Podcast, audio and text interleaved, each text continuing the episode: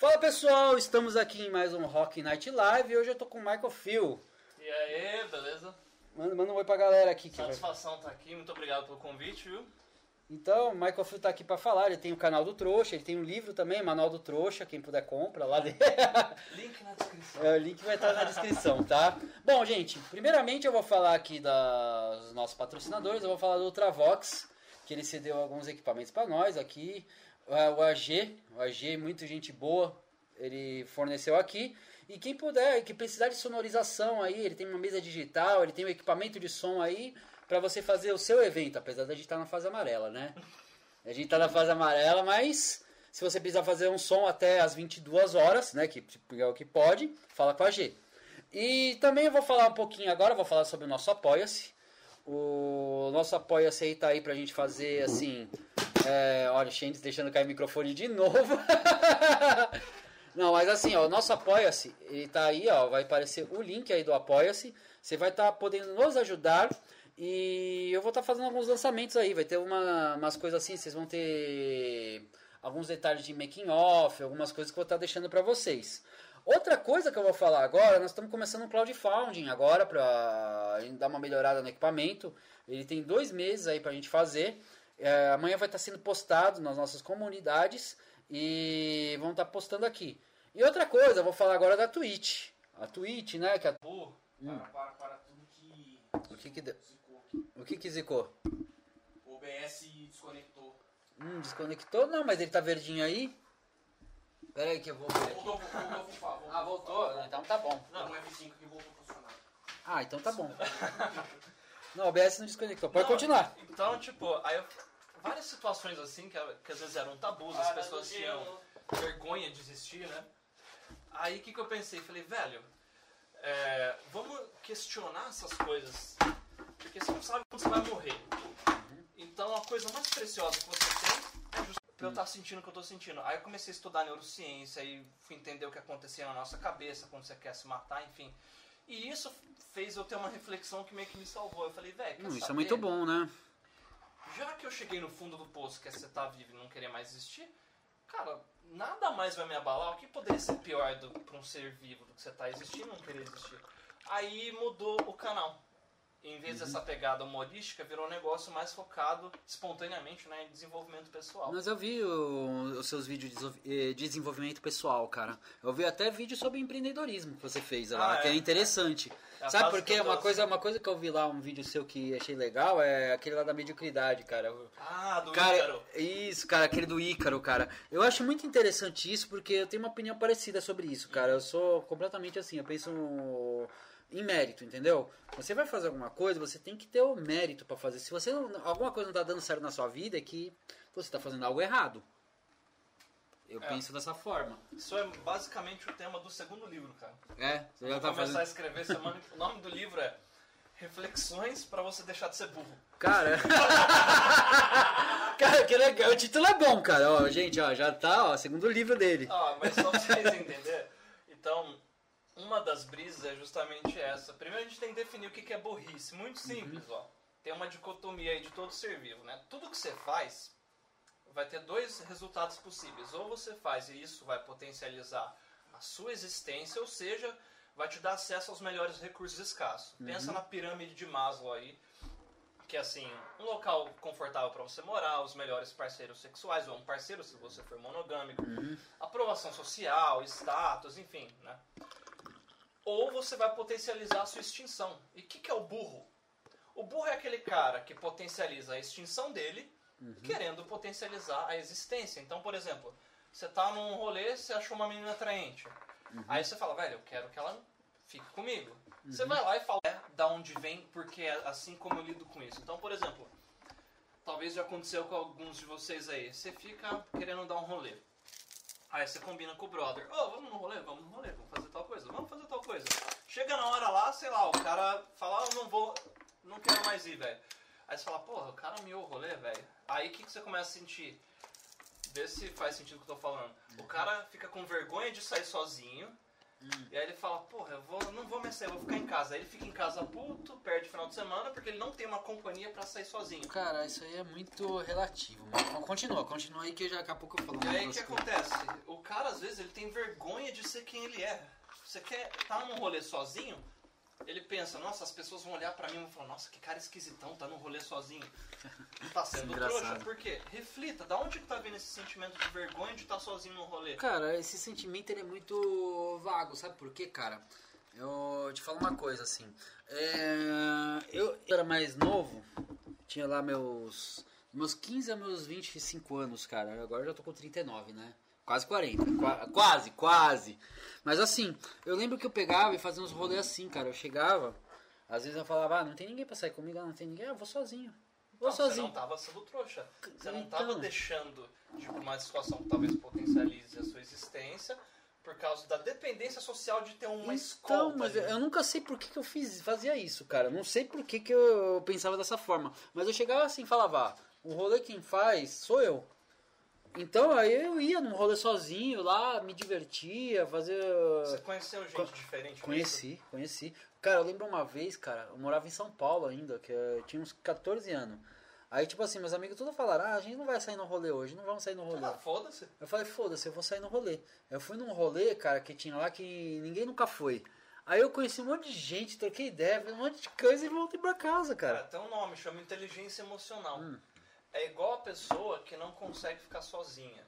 Tem uma, uma, Hum. uma diferença de solidão e solitude, né? É, sei. Biologicamente, a gente tem. A gente vai entrar no, no assunto do livro lá. É, dois impulsos básicos, né? Que é sobrevivência e reprodução. Sim. Então, isso explica muito das ações que a gente faz, né? De você querer ter um contato social. Explica, a gente talvez vá falar disso, né? Do motivo Uhum. Não, da gente viver disso. em tribo, em vila, em criar uma sociedade, né? Aumenta as chances de sobrevivência. Então, o nosso desconforto por estar sozinho, o que, que é o cérebro fazendo? Ele vai produzir um monte de neurotransmissor e hormônio indi pra indicar, velho, se ficar assim você vai morrer. Você está Uhum. É. sozinho, ele está mais vulnerável. Uhum. Porém, se você só condicionar a sua felicidade, que seja a aprovação social, vai ter momento que você vai ficar triste porque o grupo tá incongruente com o que você quer. Claro. Você quer dar um rolê, o grupo não quer, e você fica triste, mas sai sozinho. fica desse em vez de sair sozinho, né? Cara, eu vou te falar uma coisa. Você acredita que existem pessoas que são tipo Lone Wolf, sai sozinho, não tá nem aí, cara? Porque eu sempre Sim. fui desse jeito, cara. Uma coisa que eu falo assim, que eu sempre vi, cara. Ah, ninguém quer sair com você. Foda-se, vou sair sozinho. Vou fazer alguma coisa sozinho. Eu não tô, nunca liguei muito pra isso. Tem um... É, tem algumas pessoas que eu acho que entram nesse estereotipo, sei lá. Cara, eu acho que pra ser Lone Wolf 100% só se o cara viver isolado no Ah, não, eu dia, não tô velho. falando 100%, cara. 100% é muito difícil. Mas assim, eu- muitas vezes assim, o pessoal chegava pra mim e falava, ó, não, hum, é, não vou no rolê. Não vou no rolê, ninguém falava que ia. Eu falava, ah, eu vou no rolê, vou ver qual que é. A gente pode basicamente entender da seguinte maneira, ó. Pensa assim, os desejos que a gente tem, parece filósofo Piton, né? Tudo que você faz é pra fuder uma buceta. Não, não é exatamente isso que eu É tô quase falando. por aí, né? É, 90%, né? 90% é por aí. Mas ó, é, é basicamente assim, ó. O que, que motiva a ação humana?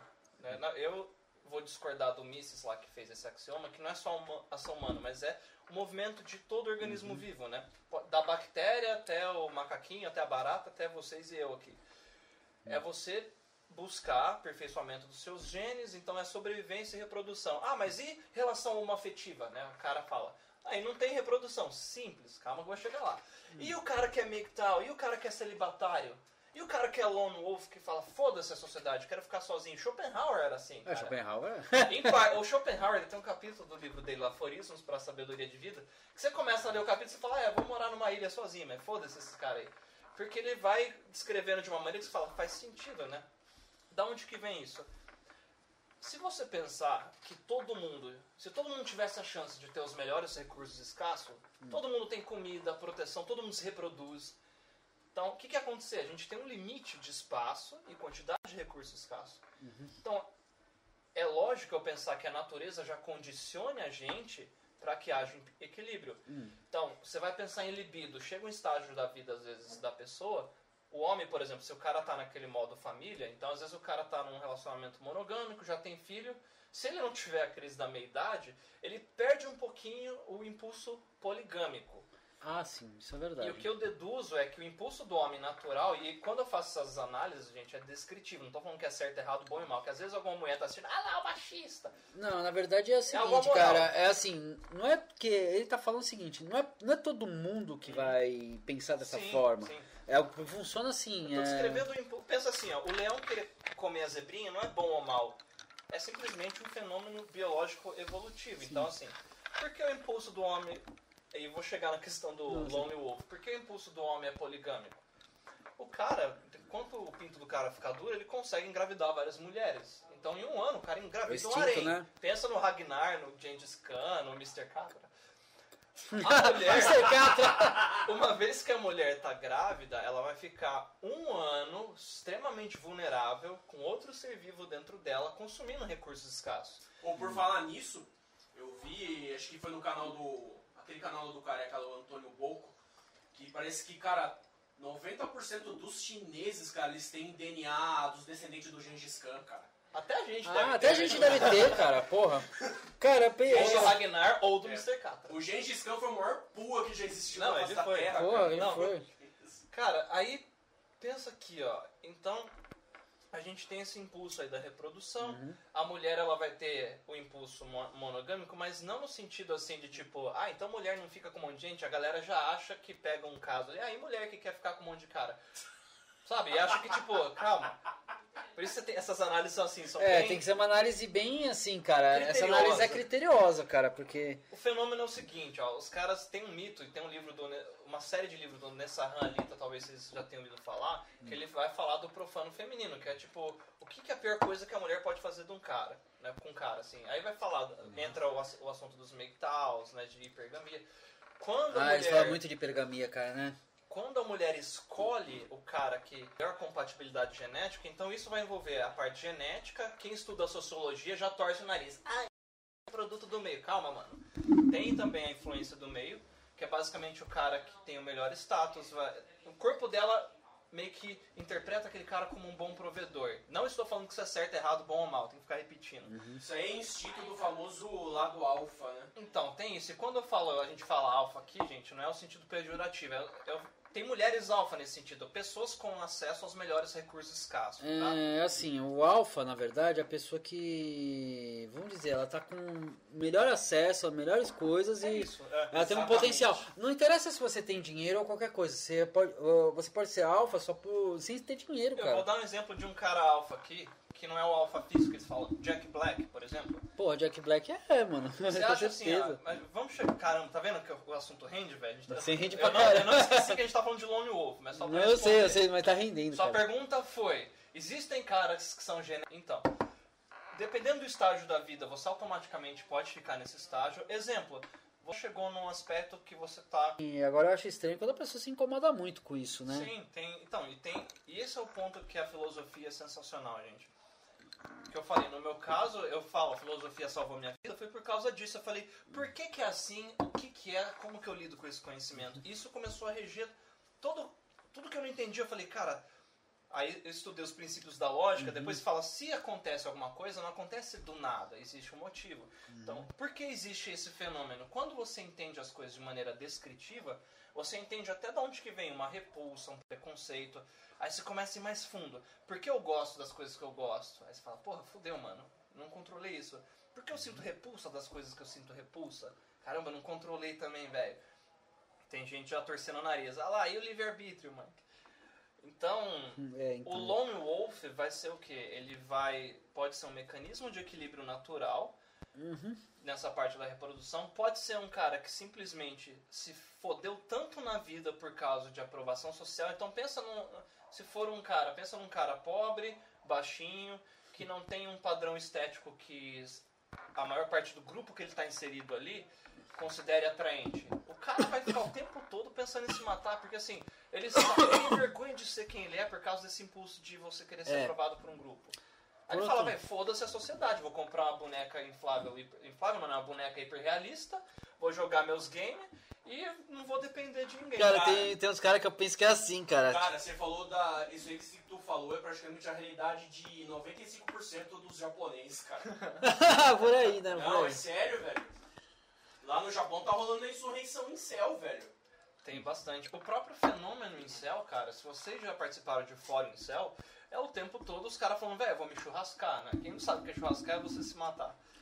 Então, É, cara, assim, é né? o seguinte, cara, eu, eu acho que o incel é um, é um fenômeno assim natural. Sabe por quê, cara? É um fenômeno atual, né? Não natural, não, atual. Natural. A natural não é, é atual. É Eu- atual. Eu diria que tal- talvez seja os dois, mas vamos lá. Mas vamos lá, eu, sabe por que, que eu acho que é um É uma fenômeno... contra-resposta, é que nem Não, esse não, não, não é uma, não, não é uma contra-resposta. Acho que ele é atual. Sabe por quê, cara?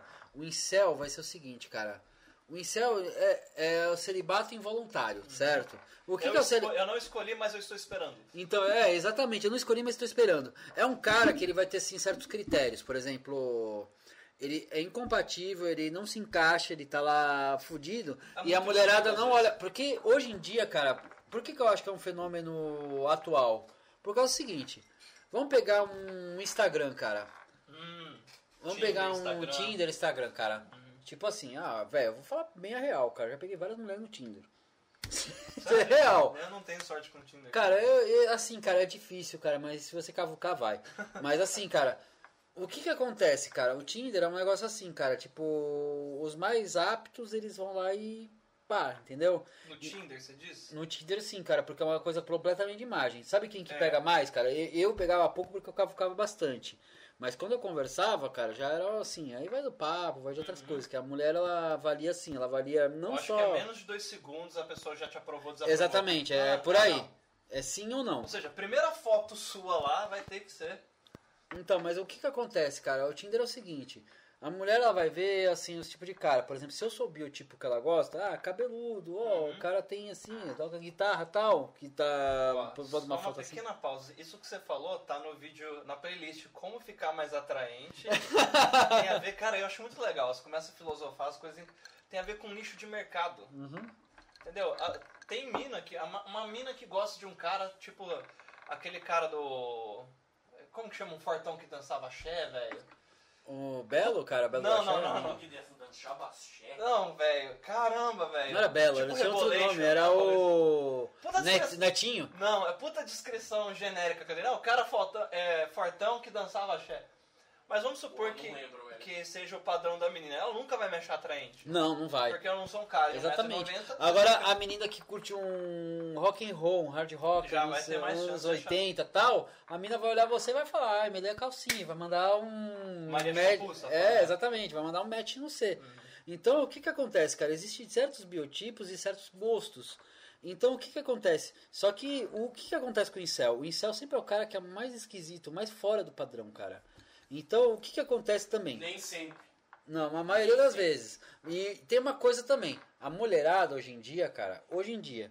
Como é que funcionava assim? Uma coisa que eu peguei uma teoria, assim, eu peguei uma teoria desses caras aí que é. Uns malucos aí que é mig- migtal, cara. A, ma- a maior teoria que eu peguei deles, cara, ele fala assim: antigamente o que acontecia? A mulherada ela era menos criteriosa. Por que ela era menos criteriosa? Porque tinha menos mercado. Hoje em dia, uma mulher ela vê assim, cara, a mulher ela vê assim, por exemplo, vamos falar do 10 barra 10. Um dumbbell zitting. É, a mulher Shake tipo. hora, é, é, exatamente. A, mu- a mulher é né? 5 barra 5, vamos supor. Parece as cartas de Magic. É, essa cara de 10 10. barra 10 atropelador. É, é, vem aí. iniciativa. Então, vamos falar, a mulher é 5 barra 5, ela encontrou uma vez um 10 barra 10 e o cara tava meio assim, ele falou, ah, hoje eu quero, quero fazer alguma coisa. Aham. Foi lá, ficou com ela e tal. Sim. Aí o que, que ela vai pensar depois? Ela vai pensar, é, agora eu mereço só 10 barra 10. Ah, entendi. Ó, o, número- O homem é a mesma coisa, cara. falando é jacaré. Mas o homem é a mesma Não, coisa, não, cara. jacaré, cara. O homem é a mesma coisa, cara. O homem, às vezes, ele é 5 barra 5, ele pegou uma mulher 10 barra 10, ele acha que ele merece o resto da vida a mulher 10 barra Eu 10. acho que ele. Será que era Rebolation o nome? Uma maneira de você conhecer pessoas. Era sair num bar e tal. E a gente tem uma distinção que é. é um, você tem que ir na área da biologia, aí você pega também antropologia, né? Pra estudar o comportamento humano, tá? Claro. E aí, na filosofia é o seguinte, ó, você percebe que o impulso do homem ele é mais visual porque Ah, claro. é aquele negócio que eu falei do cara conseguir engravidar várias mulheres, então você vai. Não é só biológico, mas o biológico é extremamente importante. Claro, é importante. Seio farto, quadril mais largo, cintura fina, tá? Algumas feições mais delicadas, no sentido assim, tipo, da mulher ter a voz mais fina, mão pequena, tem aqueles caras com brisa no pé, enfim. É. São características que vão falar que, nossa, essa mulher é uma boa parceira para eu ter um filho. No caso do biológico, que a mulher vai ter um impulso inicial, é um cara mais alto, maxilar mais quadradão, ombro mais largo, cintura mais fina. O que, que isso mostra? Isso, assim, é aquele homem paleolítico do fortão. Onde que tem essa revolução do incel, que é extremamente legal, e a gente pode usar, o- eu sempre uso Jack Black, que eu acho que encaixa perfeitamente. Quando o homem passou a ter contato com a agricultura, então, assim, quais eram as maneiras de obter sua cara foi a melhor, cara. O que, que tem a ver a agricultura com esse fenômeno? What the fuck? What the fuck? Veio uma interrogação, mano. Olha que louco, ó. What?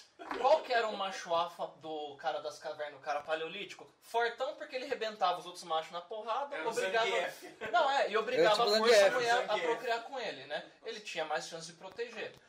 Só que o recurso escasso principal né, vinha de coleta ou da caça, né? E os pensa na galera nômade, né? Que tava ali e tal, tão fortão, ele ia ter o harém dele Não, ele, lá. ele ia ter que ser fortão, cara. Ele ter- o mundo era muito bruto nessa época. Exatamente. Era muito bruto. Então, Imagina o mundo pra uma mulher naquela época, não, cara. tava, Não, é sério, mano. Agora imagina você ser, nessa época do Homem das Cavernas, o baixinho, gordinho, fraquinho. O, o incel naquela época era mais físico. Então eu imagino que eh, talvez você teria razão no sentido de ser muito mais comum hoje, porque a seleção natural já ia fazer esse cara se foder. Ia, cara, com certeza. Só que onde que entra a agricultura, mano? A partir do momento que a gente aprende a cultivar o solo, a gente aprende a guardar recurso escasso. E pensando numa coisa mais evolutiva, a, gen- a natureza faz a gente querer misturar nossos genes. Pra caso haja uma mudança no ambiente, você tem mais chance de, de sobrevivência por causa dessa compatibilidade, adaptabilidade também. O incel começou a falar, velho, eu não sou fortão, não, não sou cara altão, mano, Mas eu tenho, eu tenho, tenho, tenho, tenho Sou tutano, inteligente. Né? Tenho inteligência. Com a agricultura, o maluco começa a guardar recurso escasso ali. O fortão que precisava caçar, ele tá lá, vai lá matar o, o mamute, o, o, o veado, tá? Animal, gente, vocês não. Vai caçar Porra, um velho. Então ele vai lá caçar a galera. Aí daqui a pouco tá o incelzinho lá com as arvrinhas dele, comendo a frutinha dele. Daqui a pouco, impulso hipergâmico. Esse cara garante mais minhas chances de sobrevivência do que o burocotô. É lá, verdade. fortão. Então, o incel nesse sentido, a agricultura mudou porque o cara que não era o alfa físico, altão, fortão, passou a ter acesso aos recursos escassos também. Porque ele não podia caçar, quer dizer, ele podia, mas não tinha tanta vantagem física. Mas o que seria o alfa hoje em dia, cara? O alfa, eu defino o alfa assim, pra ficar bem simples. Por isso que pra mim o Jack Black é um alfa, segundo essa definição. Tanto o macho quanto a fêmea que tem acesso aos melhores recursos escassos. Então por que o Jack Black é um alfa? Talentoso, então ele já tem um alto índice de aprovação social. Se você é aprovado por um grupo, daí que vem seu sentimento de ó, querer status, de sentir vergonha. O fato do grupo te rejeitar diminui suas chances de existência, consequentemente aumenta suas chances de extinção. O Jack Black é talentoso, tem um monte de gente que conhece o cara, ele é carismático, você vê o cara se dar risada, e ele é rico. Ou seja, qualquer mina que tiver com ele num relacionamento monogâmico, ao- por tabela tem acesso a um monte de recurso escasso. O Jack Black solteiro, ele ainda é do rock and roll, consegue um monte de grupo. Entendeu? Consegue, cara. Pensa numa mulher alfa aí pra você ver como é diferente a coisa, velho. A Cher, por exemplo. E tem um livro da Shirley Argov que ela fala por que os homens amam as mulheres poderosas. Seria a mulher que não precisa de um cara para ser feliz. E aí esse movimento feminista que vai no, no sentido de empoderamento feminino, né? Pra mulher às vezes dá um tiro no pé. Mas a parte que é genial, que ela já estava falando há vários anos atrás, e os canais de Puá, de MGTOW estão falando agora, a mulher fala no livro dela lá, ó, Shirley Argov, porque os homens amam as mulheres poderosas. Você quer que um monte de cara fique no seu pé, não ser a cachorrinha do cara? Ah, eu quero. Viva a sua vida de uma maneira que você não precise de macho para ser feliz. Aí a mulher vira bem sucedida, Sim. começa, sei lá, é, a sair, a fazer as coisas dela. Aí ela percebe que o cara vira uma coisa secundária. Ela ainda tem esse impulso hipergâmico. Tem. Tem, mas é, Mas é muito- menor, né? Menor. É menor. Ou pensa numa, na, naqueles clichêzão da mulher ricona que divorcia, pega uma, uma grana desse divórcio e começa a ficar com os caras mais novos só por sexo. Então, a sugar mommy. Né? É Sugar Mommy, né? Então, o que seria o alfa? O cara com acesso a recurso escasso. E dentro da natureza, se você pegar grupos de animais, isso vai desde inseto, mamífero, peixe, pássaro, qualquer grupo de animal, inclusive humanos. Você tudo tem é um essa instinto, né? distinção de pessoas que usam outros, inclusive da mesma espécie, só como um recurso. É, mas isso, é- isso eu penso, cara, que é uma coisa que existe mesmo, cara. As- tem muita gente que usa como recurso, cara. Mas existe também, assim, ah, cara, na verdade eu acho que tudo gira em torno, uma maioria disso daí, cara. Você consegue pensar, ó, numa relação humana que não haja interesse? Não, não existe.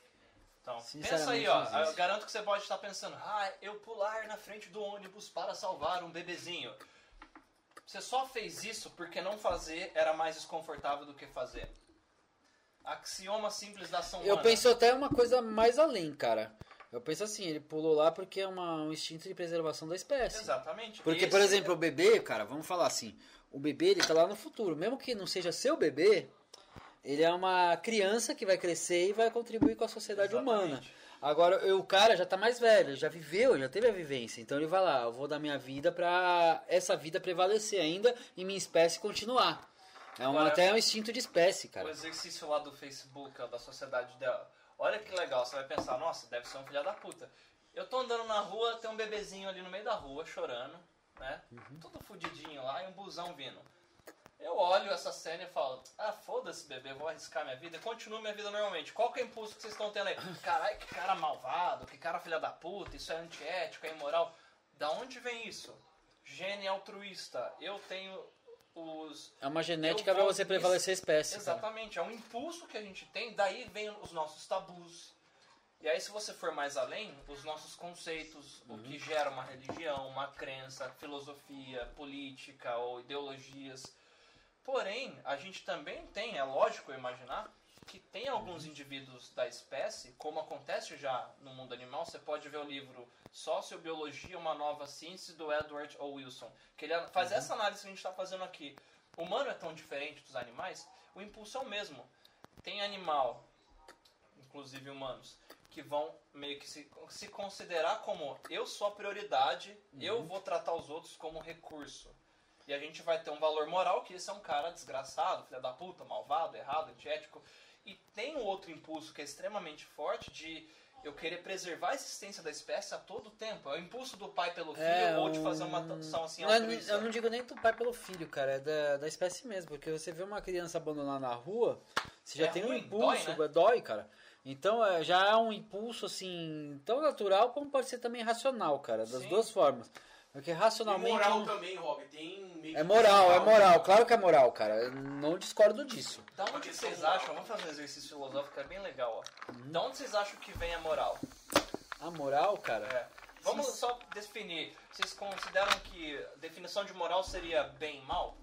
Porque eu separo moral, bem e mal, ética certo e errado, só pra saber se faz sentido pra vocês. Cara, eu acho que a É, moral faz ela é variável. Faz sentido, mas eu acho que ela é variável, cara. É variável assim, por exemplo. O que eu penso sobre moral, cara? Se você é criado num certo costume, vamos falar, por exemplo, vamos falar do costume. Sexo antes de casamento.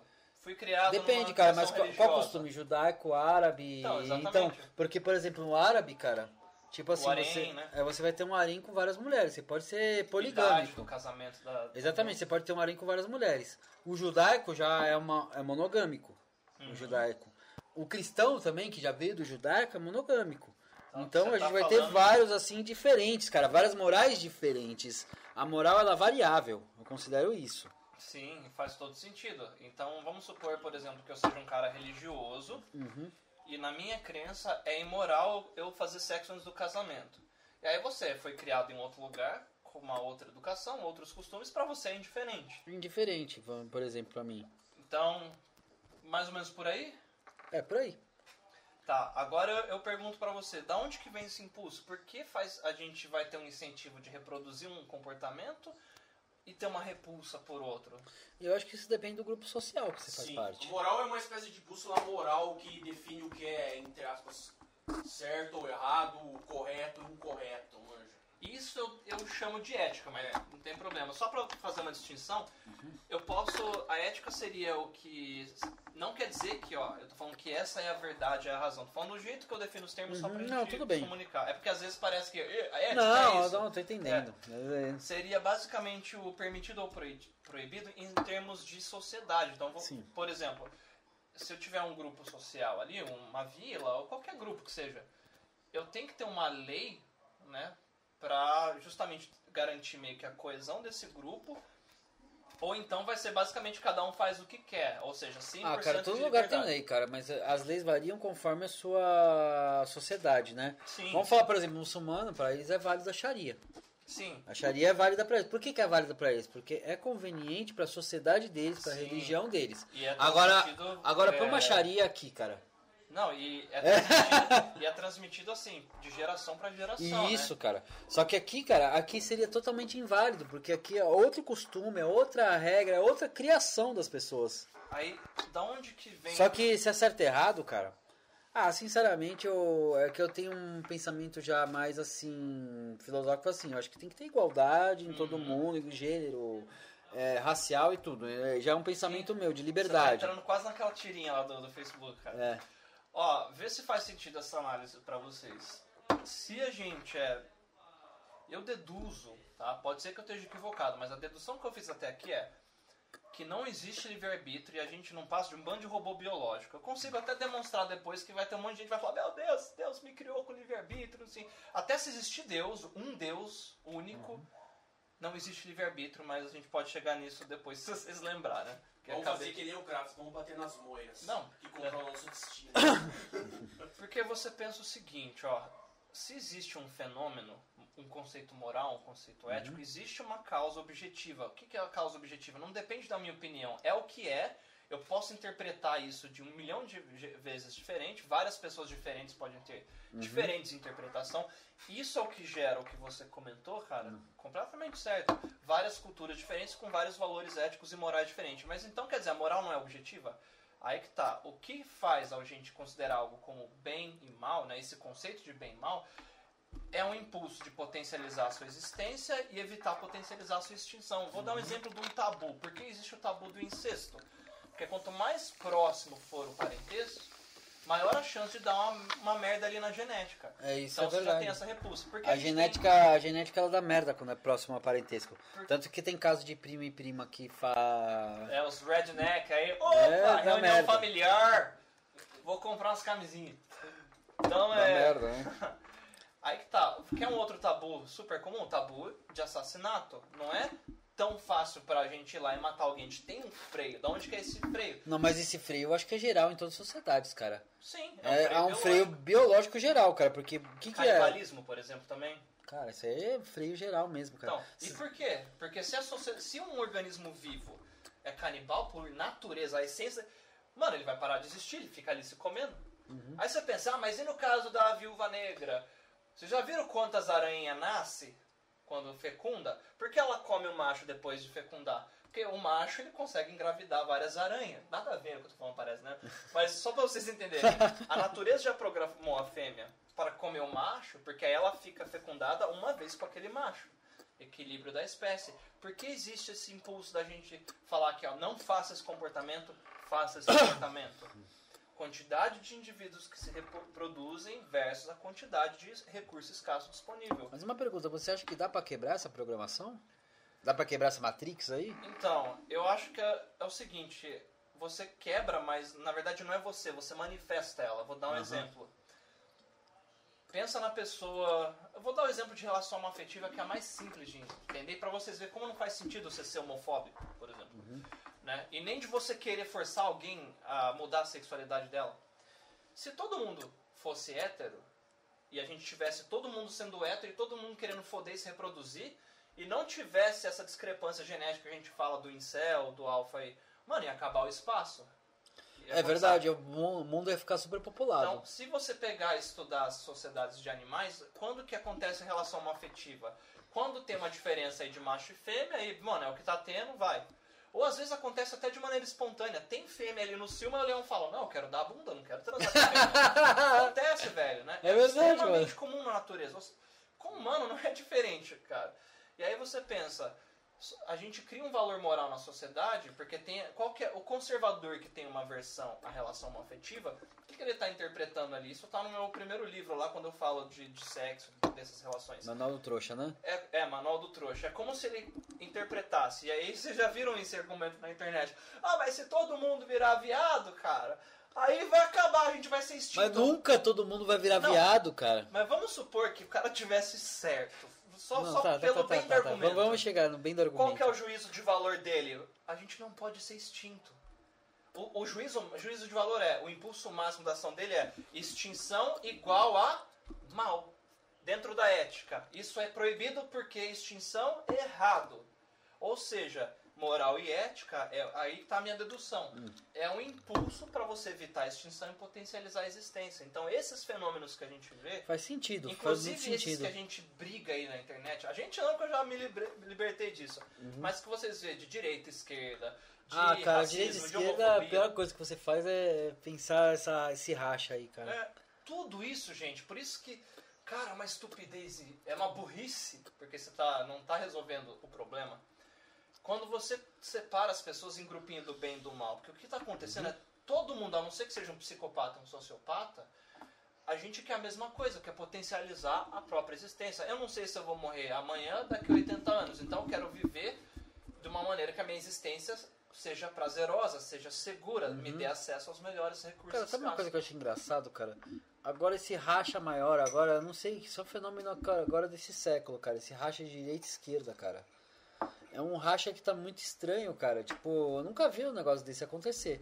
Só que o, o que eu vi, por exemplo, eu vou falar num negócio que eu vi hoje, cara. Eu tava no Twitter, aí tem uma menina lá, não vou citar o nome dela porque Ah, eu até fiz um comentário lá, né? Ah, Mas ela fez assim.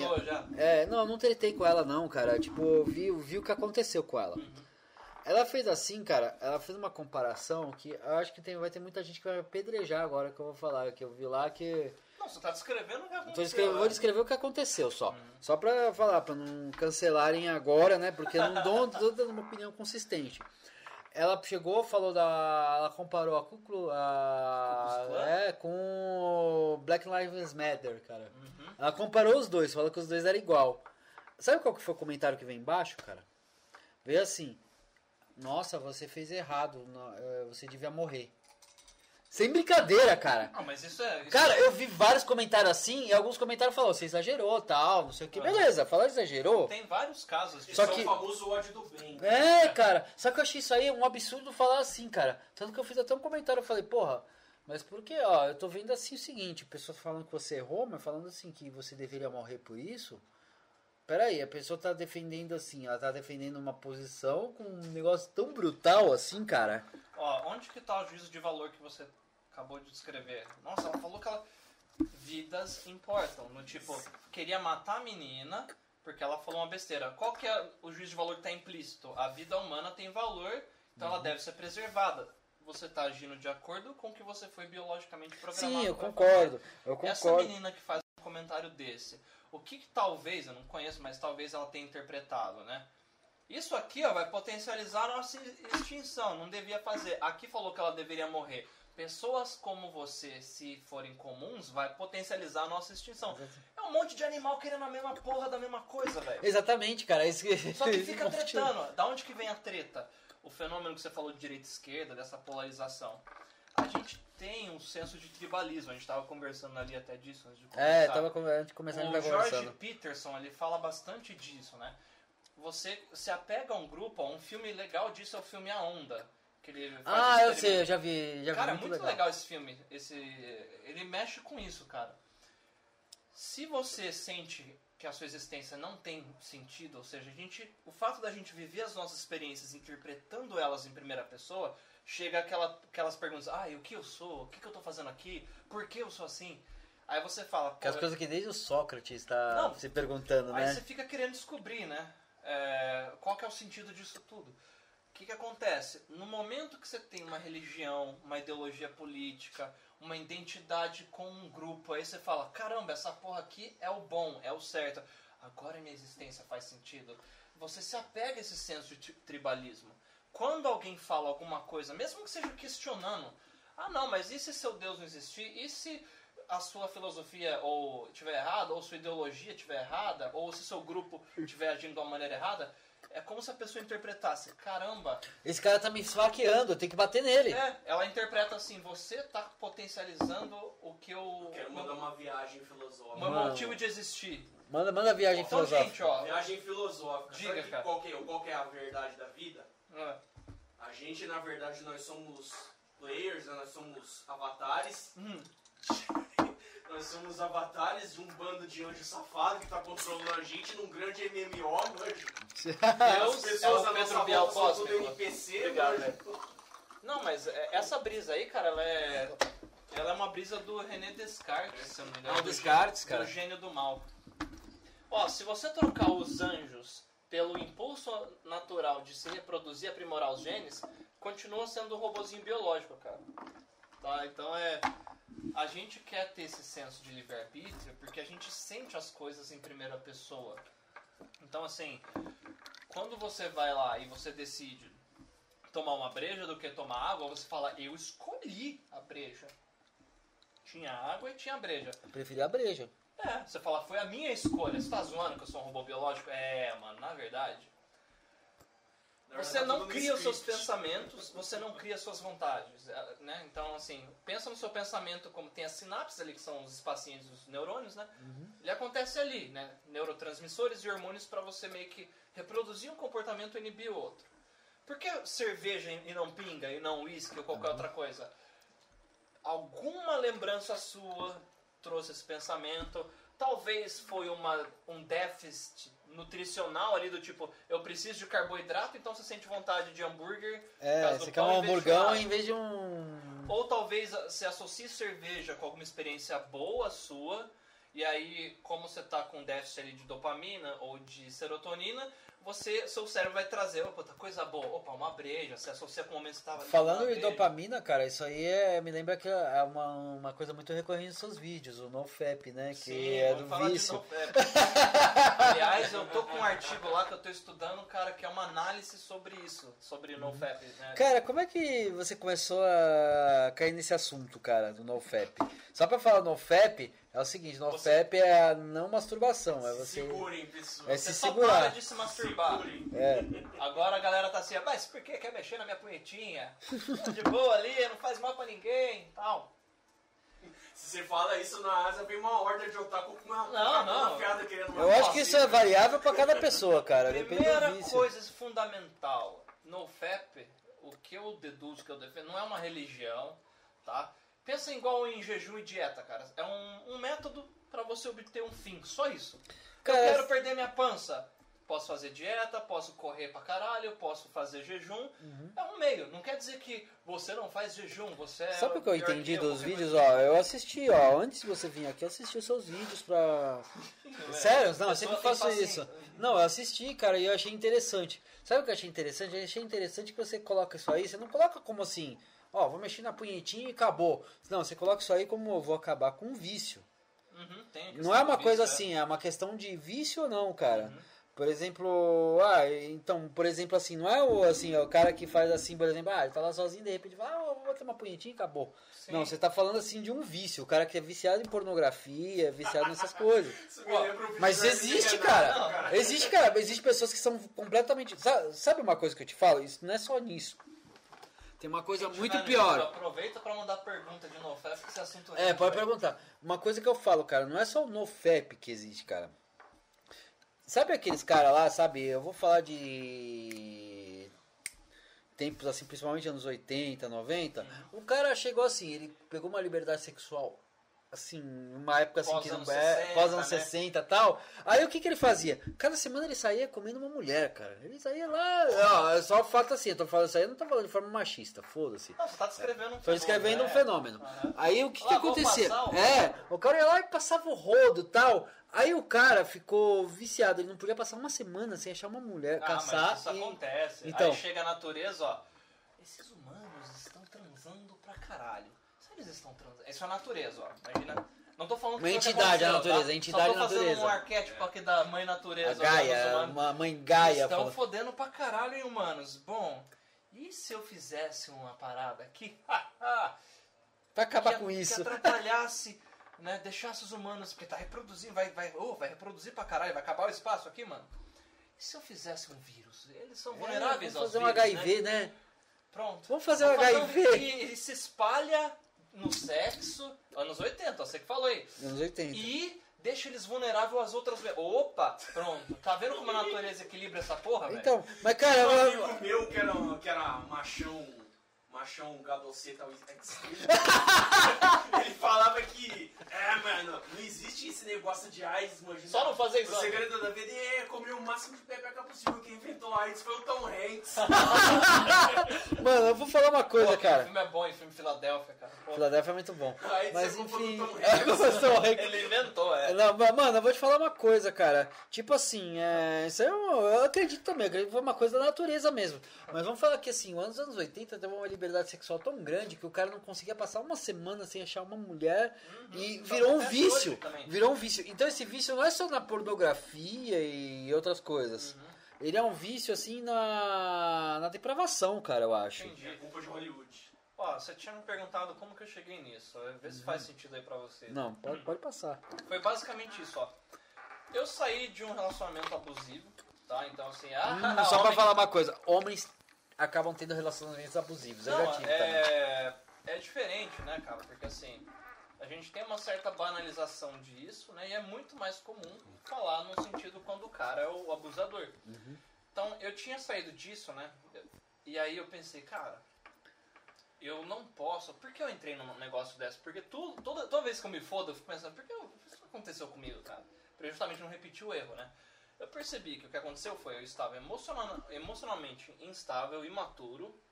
Aí entrei num relacionamento só por causa de uma pessoa que se mostrou assim, uma aparência bonita tal. E é, é, o, é o que fisga todo cara, né? Às vezes, a aparência física. Aí É aquela entendi- velha armadilha, né? É, então. Aí, eu Aí pensei, tem a chave, né? Quando ela é a chave, aí não, fudeu. aí eu pensei, cara, né? E tipo, nem tô falando que isso é bom, mal, certo errado, tá, gente? É que eu falei, toda ação que a gente faz é pra buscar potencializar a própria existência.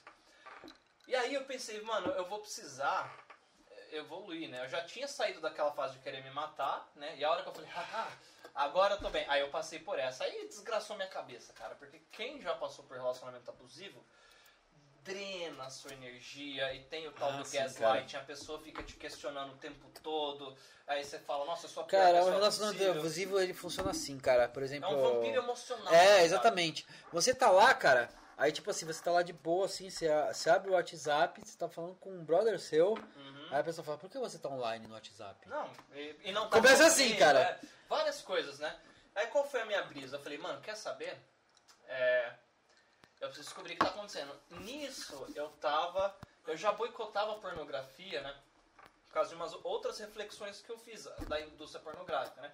Estupros, abuso de droga, entre outras coisas, tráfico de mulher, essas coisas que tá por trás da velho. indústria pornográfica. Que é o lado dark da coisa. É. Lado- Aquelas coisas bem deep web e às vezes nem tanto deep web, né? Tem vários sites aí que, que podem se manter com esse tipo de coisa. Mas aí eu eu até tenho relação sobre isso, mas continua.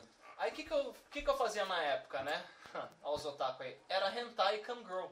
Então, Quem nunca? não. Aí, velho, se eu quisesse bater um, eu via um hentai ou entrava em site de cam girl e eu ficava lá. E como eu tava desgraçado emocionalmente, me sentindo feio, burro, não tava ficando com ninguém, né? Porque eu falei, velho, eu vou fazer um celibato. Só que, o que que tava acontecendo, né? A gente tem o neurotransmissor da dopamina, que Uhum. ele é basicamente recompensa. Então a gente tá aqui tomando alguma É, coisa, vem um pouquinho de dopamina. Então a É gente se lógico. sente bem. Eu quero um pouco de dopamina também.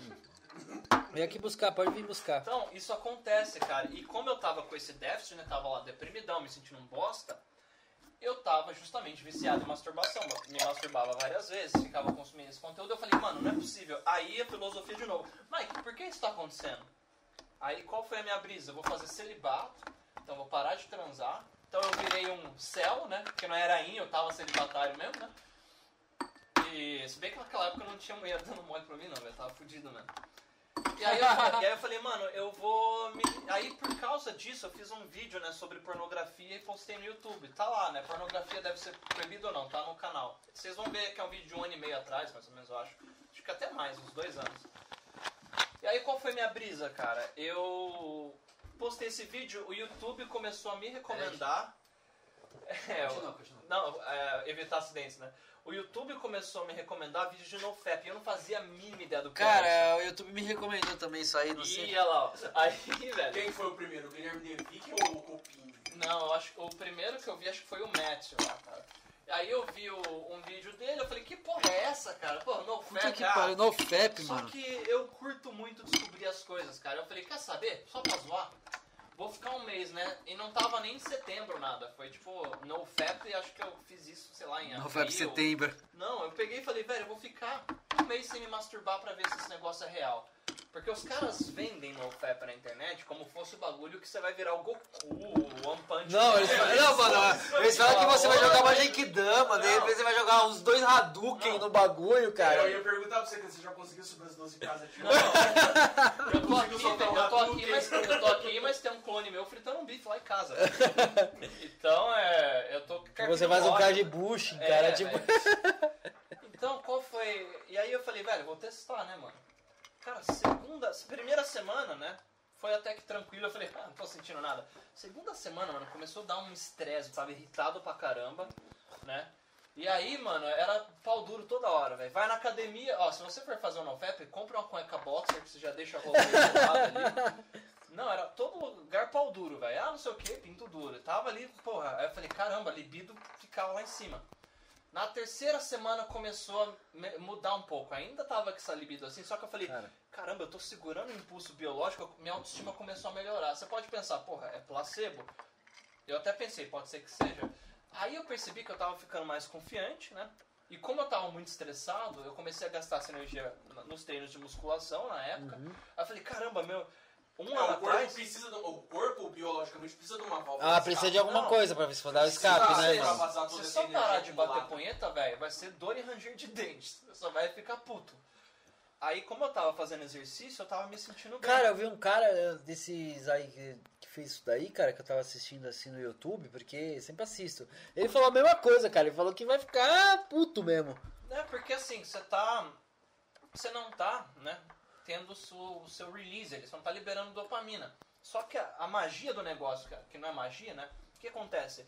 É tecnologia. Você parou de consumir o material pornográfico, Aham. aí faz uma aba aqui, né? Da reflexão filosófica sobre você. Você aí, ó.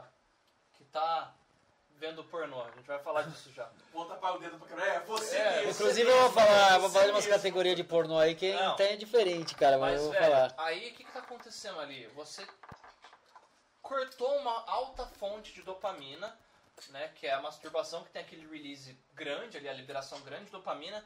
Aos pouquinhos, os neurotransmissores ali, não, desculpa, os receptores de dopamina, eles começam a desaturar. E aí, quando você faz exercício físico, opa, produz dopamina, só que é uma quantidade menor.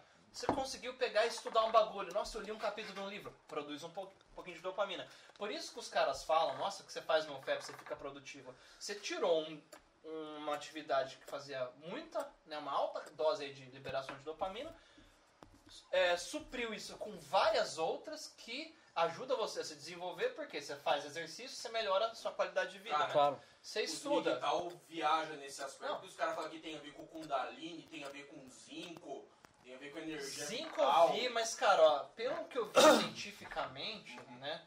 O zinco aí tem a ver com eles falam com a retenção seminal, né, de você não ejacular.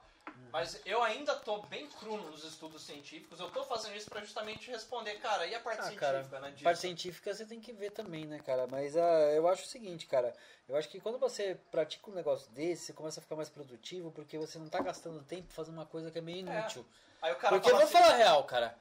É útil você chegar e dar uma masturbada, cara? Mas aí o, o, o Rob, o cara pode falar assim, Tá ah, mas. um monte de Não, mas a, a minha punheta é 30 segundos, cara. O Ah, cara não, vai- é muito rápido, cara. É, é demais, mano. Pô, isso é o The Flash, Não, cara. Eu dei cara, flash, não, cara. mas aí que tá. Tem gente que fala isso pra mim, velho. Fala, ó. Mas, Mike, não é. Eu não tô. Não tá rolando uma, Sabe uma, uma perda coisa- de tempo porque eu não gasto 10 horas batendo punheta. É, mas é ele 10 gasta. minutos. Não, não, mas mesmo assim, cara. Não, o cara Eu vou te fala falar uma coisa assim que eu vi assim, cara. Os períodos mais produtivos da minha vida foi assim, quando eu não, não fiquei atrás de sexo, cara. Sempre foi isso. Mas é é assim, eu não falo assim que a. A pornografia é um mercado, vamos falar a verdade, né? É um É. mercado o O bagulho. mercado mais velho do mundo. É. Inclusive eu queria trazer uma atriz pornô pra conversar aqui, cara. que Seria legal. Não, não, não. Eu achei que você tá dando risada, mas eu queria trazer, cara. Eu quero saber como que é pra mulher também isso daí. Começa com uma Kangirl, sua depois traz. Não, eu queria começar com uma Suicide Girl, cara. Seria legal. Gente, seria legal, cara, é. Eu tentei chamar, tentei chamar algumas aí, mas a última que eu chamei, ela falou que ela não tá fazendo pub- mais publi esse ano. Então, eu falei, ó, louco. Caramba. É, então, mas tudo bem. É, não, porque é bom pra ela também, né? Porque vai divulgar o trampo ainda. Cara, divulga o trampo. Então- Na verdade, até se quiser fazer uma, uma sessão de fotos aqui na mesa, fazer um pack da Ah, mesa não, do. pack da mesa do. Rock Night Live, É, pode salve, fazer. Glaucon. Eu até agradeço. ideia. Então, gente, ó, o que, qual que é a brisa do NoFap? Por que eu falo que não é religião nada? Na época eu pensei, eu vou me desintoxicar, Uhum. porque o que me fodeu de entrar num relacionamento abusivo, de ficar improdutivo, de foder minha autoestima, foi eu ficar viciado em dopamina. Aí o que, que começou a acontecer? Eu vi que eu tava mais confiante. Então, daqui a pouco eu tava num lugar, eu falei, cara, eu acho que eu vou conversar com aquela mina ali, acho ela bonita. E eu comecei a conversar normal com a menina, porque assim, o fato de eu não estar consumindo aquele conteúdo, de eu, de eu pensar, mano, eu sou foda, eu consigo controlar minha rola, minha rola parou Uhum. de me controlar. Cara, isso aí é muito bom, cara. Isso aí eu cheguei a fazer. cara. Não, eu faço Eu cheguei a hoje. fazer, ó, tipo, hoje ele fez, eu vou fazer tal coisa. Não, não, cara, mas é o seguinte, cara. Eu vou falar uma coisa que foi um desenvolvimento pessoal meu, cara. Tipo assim, isso faz muito tempo, cara. Até meus 18, 19 anos, eu vivi em função de ir atrás de. Sim. cara. Mas isso aí é explosão hormonal. Não, a explosão é normal- hormonal. Mas cheguei num tempo, cara, quando eu cheguei nos meus 20, 22 anos, cara, eu cheguei num ponto, cara, que eu falava, falava assim, cara, isso aí não vai controlar a minha vida, cara. E era um- uma fita assim, cara, eu saía e tal, aí eu falava assim, eu vou sair pra curtir a noite, não vou sair pra atrás de mulher, porque até os meus 20 anos, cara, eu saía pra ir atrás de mulher. Uhum. 20, 22 anos, tinha uns brother meu, a gente saía... E assim, fazendo um adendo, molecada que acompanha conselho de desenvolvimento pessoal, militar, o cara é quatro, acho que nem tem que ter neura dessas coisas, porque, cara, quando você é adolescente. Ah, cara, é quando você é adolescente aquele é fácil. hormônio, Cara, não eu vou te falar uma coisa, uma toda rapinha. experiência é válida. Se você é adolescente, vai atrás de mulher, mano. Vai atrás, você vai aprender coisa pra caralho. Não adianta você chegar e falar, não, não vou fazer. Você vai perder um tempo da sua vida. É, às vezes aparece al- algum, algum cara mais novo, né? Tem, é, é raro, porque não é o público que eu costumo direcionar o conteúdo, mas a gente não controla, né? Não controla. Quantos anos você tem? Ah, 16, 17. Eu falo, mano, isso é, ó. Não tô falando que é certo, errado, bom e mal. É uma dedução minha pensando no seguinte, ó. Eu falo, se você tiver menos de 20 anos, né, tem um amigo meu que ele é até mais extremo, fala, ah, Mike, eu chutaria 25. Eu falo, não se preocupa com sexo, por quê? Você vai ficar com tesão pra caralho o tempo todo, porque é muita testosterona, ainda mais na adolescência, né? Cara, testosterona é pra fica- caralho, mano. né? Só que pega essa Vai energia, mano. Pega essa energia, fica puto com a vida, porque o ódio ele é bom nesse sentido, a raiva É também. verdade, a raiva acho bom. nisso. Todo sentimento que você tem, cara, ele é é amoral. Ai, mas o ódio é mal. Calma. Todo sentimento que você tem é o seu cérebro produzindo hormônio e neurotransmissor. Filha da puta, você vai ser extinto. Ou reproduz esse comportamento que você vai potencializar a sua existência. Qual que é o risco que um cara de 20 anos pode ter? né? Se ele transar pra caramba, uma gravidez indesejada, uma doença, aí É, é uma Pode doença venérea, né? Só que se você pensar só no risco, você não faz nada na vida, porque sair de casa você tem o risco de levar um tiro, bater o carro, sei lá. É, tem Viver vários é riscos, risco. cara. Qual, que- exatamente, né? Você tá vivo, a qualquer momento você pode morrer. Qual que é a dedução que eu fiz, que eu falo pra galera- essa galera aí mais nova? Ó, se preocupa em se desenvolver, então, velho, você vai ter muita energia, fica com shape da hora, começa a estudar, faz um monte de curso, usa a internet. Quando você passar dos 20, cara, você já vai estar na frente do cara que tá sendo escravo desses impulsos aí. Concordo, cara, isso aí eu concordo Aí, plenamente. que que vai Se eu acontecer? pensasse assim, ia ser muito Não, eu queria ter esse conhecimento antes, É, cara. também Talvez eu fosse ter. um milionário hoje, né? Mas, tipo, A gente ia ser mestre do capitalismo. o que que ia acontecer? Mano, eu vou te falar até uma coisa, cara. Sabe um cara que foi esperto, que eu acho que agiu dessa forma? O Monark lá do Flow, cara. É, não- O Monark não, fez cara. grana pra caralho Mano. no YouTube e depois fez o Flow, tá com grana pra caralho e moleque- agora, agora ele aproveita a vida, cara. Tem um moleque hoje, velho, que eu vejo no YouTube, com 16 anos, ganhou 100 mil reais com dropshipping. O cara estudou o negócio e fez. Então, ó, você, punheteiro, adolescente, jovem, pensa o seguinte, ó. Qual que é o risco de você não transar, não bater punheta e morrer antes de fazer isso? É um risco? É. Qual que é outro risco também? De você pegar uma doença ou engravidar alguém. Ponto. Então, assim, se você focar, fica com shape melhor, ganha dinheiro. Então, assim, um erro nosso, cara, é não objetificar os nossos objetivos e usar a palavra sonho. Ah, eu sonho. Falei, mano, pau no cu do sonho. Ele tá certo, mano, ele tá certo. Forte, pau no cu do cu sonho. seu Cara, isso é papo pau no cu do sonho, só. cara. Pau no cu do seu sonho é por quê, velho? O sonho é um lugar lindo pra você visitar, pra você morar nele, você vai se fuder. Eu Cara. me fodi porque eu sonhei demais, velho. Esse amor é romântico. Mano, ó. Cara, a gente tem a. Vou te falar uma coisa. Quando eu era mais moleque, cara, eu não sonhava só com o sexo e tal. Eu sonhava com aquele romance, essas, É, essas mano, quem coisas. nunca? Vocês acham que homem não faz isso, velho? Ah, as mulheradas acham que o homem é tudo Não. frio, cara. Não, o cara é mó romântico. Ele fala, pô, eu Não. quero, que, O é quero ter uma família, eu quero ter uma mulher que Não, anda tem de também, mão dada tal. O que acontece depois é uma dicotomia da mulher romantizar Disney comédia romântica e o cara acha que sexo é igual filme pornô, mas depois a gente fala disso. É, depois a gente fala disso. Por que pau no cu do sonho? Ó, o que, que é o sonho? O sonho ele tá no abstrato, velho. Eu quero ser rico, eu quero melhorar o meu shape, eu quero ter uma parceira sexual, eu quero casar, eu quero uma namorada. Pau no cu disso por quê? Se você, em vez de falar assim, eu quero melhorar meu shape, você falar, eu quero em três meses ganhar ou perder tantos quilos. Ah, eu quero ser bem de vida. Pau no cu disso. Eu quero é, ganhar muito dinheiro. Não, pensa assim, eu quero ter um salário de mil reais. Tá fudido. Pensa num adolescente que não tem emprego. Queria ganhar mil reais. Aí você fala, eu vou estudar, vou fazer qualquer coisa para eu ganhar mil reais. Só que eu tô com 15 anos, eu quero ganhar mi- mil reais antes de eu ter 16. Aí, o que, que eu preciso fazer para ganhar mil reais? Esse emprego dá mil reais, esse emprego dá mil reais. Enquanto eu Se tô o cara trabalhar no McDonald's, ele ganha qualquer mil coisa, reais. qualquer coisa. Começa a carpir um lote. Agora pensa comigo, você moleque de 16 anos, por exemplo, você mora com seus pais, você não paga aluguel. Seu pai às vezes pode ou não te dar uma força, seus pais aí. Se não puder, você já tem uma renda, pelo menos você não paga aluguel. Você pode pensar, no outro tempo, no- na outra parte do meu dia, né, talvez seja um emprego de 6, 8 horas, eu vou aprender alguma outra habilidade, olha o RPG aí, eu vou aprender uma skill nova que eu gosto de fazer, ou talvez eu nem goste tanto, mas eu sei que tem mercado. Aí eu uso isso, de novo, gente, pau no cu do sonho, eu tô objetificando o abstrato, ó. Aí você fala, nossa, Mike, mas mil reais? Tá, você começa com mil reais, aí você fez uma outra Tudo tem atividade um ali, começo, cara. Tudo tem um começo. você começou a ganhar 500 conto, por exemplo. Pô, mil reais pra um tá Não, é só um Tá exemplo, gente. aqui. Só um exemplo, né? Eu tô, ó, eu tô colocando números porque eu tô objetificando o abstrato. Uhum. Aí o sonho não é mais um sonho, mano. Ele é uma meta, um objetivo, algo concreto. Um adolescente de 16 anos, guardando aí, sei lá, mil reais por mês. Não, guardando 500, que seja 500 reais É. por mês, cara. Ele usa 500, come McDonald's, vai lá o caralho a 4, sai com umas menininhas, Ó, guarda 500 pau por mês. então imagina você guardar 500 pau por mês em 10 anos. Cara, é grana pra caralho, mano. Então, você já tem o começo, o começo. cara, pra você vira um monarque. Você vira um monarque fazendo isso Então, quase. tá vendo que, ó, com 26 anos, o cara ia ter, sei lá, um capital de 10k, por exemplo. Só um exemplo. Não, mais que 10k, dava É, eu mais. tô chutando pra baixo, tá? Sou burro com número, velho. Não, não, não, eu, sei, então, eu também sou, mas eu acho que dava mais que 10k. Então vamos Ah, supor que... quase 100 mil, velho. É. Se você guardar 500 com pila por mês, em 10 anos, dá quase 100 mil. Vamos supor que dê 50k. Já dá pra ir bugando um capistão. já. Entendeu? Vamos supor que em 10 anos ele guardou 500 conto por mês, né? Então ele juntou aí 70k. Com 70k ele já consegue abrir o próprio negócio. Sim. Vamos supor que ele queira abrir uma franquia, ele combina com, com alguém para ser um sócio. Eu falei isso num vídeo lá. Pronto, ele tem 140k para abrir um negócio.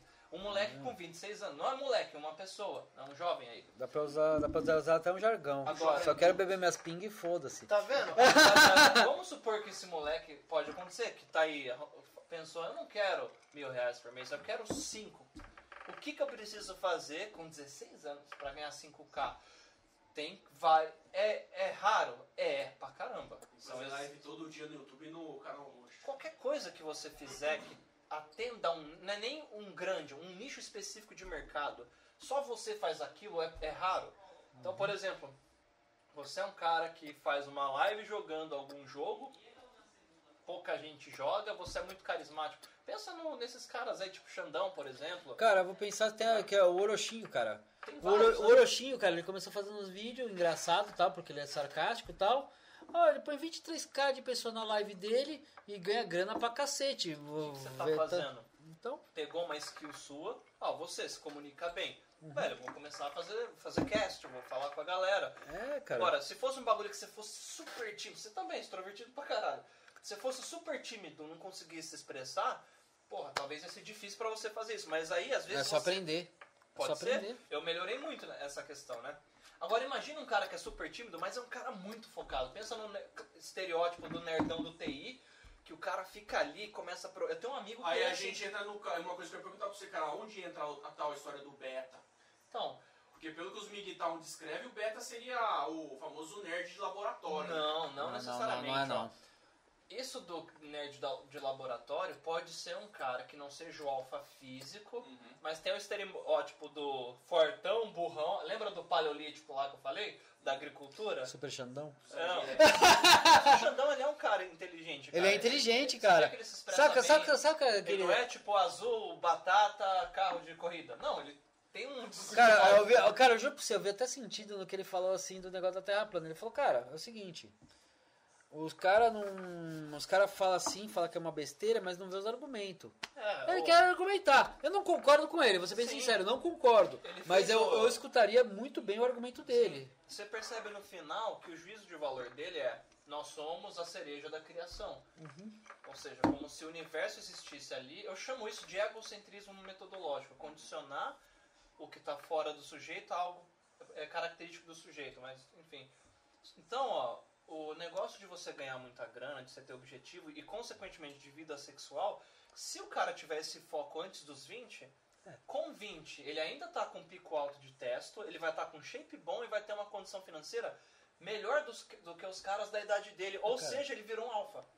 Ah, mas e se o cara for feio? Se ele tiver grana, ele faz harmonização facial, ele faz plástica. Isso falando só da parte É. física. Às vezes, às, vezes, às vezes nem precisa de grana, cara. Às vezes experiência também, cara. Por, por exemplo, assim. comunica bem, É, cara exatamente, cara. O que vai fazer você ficar atraente, não só sexualmente, mas para qualquer pessoa, é interagir com você ser uma experiência prazerosa. Em outros Sim. termos, interagir com você faz o meu cérebro produzir dopamina, oxitocina, esses hormônios de bem-estar aí, e tra- neurotransmissores. Então imagina que você tá falando com uma pessoa e você fala, caramba, que gostoso conversar com essa pessoa, eu dou risada, ou eu viajo, é, o tempo voa, né? Porque você não tá pensando no passado, no futuro. O beta nerdão de laboratório, que é engraçado. Cara, tem muita amiga bonita minha, gostosa, elas, elas falam isso, né? Ai, cara engraçado é um perigo. Você começa a rir, rir, daqui a pouco você tá pelada na cama do cara, tá É, tem por aí, mano. Tem, tem um monte de mulher que fala Mas, cara, isso, isso aí também é um pouco assim, do cara ter saber neurolinguística, cara. É, né? Cara, Vai- eu trabalhei muitos anos como vendedor, então, cara, eu estudei muito PNL. Então, toda, eu, eu aplico isso aí, cara. Tanto que eu vou te falar, cara, a maioria das mulheres assim que ficaram comigo tudo não foi nem intencional, porque eu nunca saio na intenção Se você é disso. uma mulher que ficou com ele, está assistindo esse vídeo, você simplesmente produziu um impulso biológico. Não fique brava. Ah lá, filha da puta, me comeu mesmo. Não, calma. Não, mas é uma coisa também de neurolinguística, É, a, pe- a pessoa... Cara, a questão é o papo tal, é a conversa. Só que também, cara, vou falar uma coisa, todas assim que eu fiquei... sedução agora, hein? É, a gente vai começar a entrar. tipo assim, mas todas que eu fiquei também eu gostei, cara. Porque eu não Cara, fico com mulher bom, né, não- Cara, eu não fico geralmente com uma mulher por esporte, cara. Eu fico Ah, com uma sim, mãe que me sim. interessa. Tipo assim, eu vejo assim, se ela é interessante, cara, eu acho a pessoa interessante, eu começo a jogar, aí eu já começo a jogar as conversas, entendeu? Uhum. Agora, se não é interessante, aí eu já dou um corte, cara. E o homem tem aquela coisa de, principalmente em grupo, né? Dele às vezes não dar um fora numa mina que ele não quer ficar, porque, ai, vão duvidar da minha sexualidade. O grupo vai Ah, achar que eu não, sou isso aí é besteira, cara. É, mas É a- besteira né, pra caralho. Acontece É, mas bastante. ainda, ainda é um pensamento machocentrista, né, Você cara? tem, vocês percebem que tem uma dicotomia às vezes, ó, de grupinho social. A menina quer dar pro cara porque ela achou o cara legal, só que ela pensa, porra, cara tá olhando ali, se eu der pra ele hoje, minhas amigas vão falar, ah lá, vagabunda, dadeira, não sei o quê. E daí, mano? Ou Vai, até a vai lá, mano. né, Vai, vai, vai lá e faz o que quer, mano. Vai lá, pá. Vai com o cara. faz o que e, quer, e Zé, no mano. lado masculino, o cara pensa, mano, a mina. Nossa, a mina gostosa, mas, mano, não curti ela, velho. Se eu não comer essa mina, não transar com ela, não ficar com Ah, ela. cara, isso aí é muito galera, besta, cara. Sabe, sabe né? por quê, cara?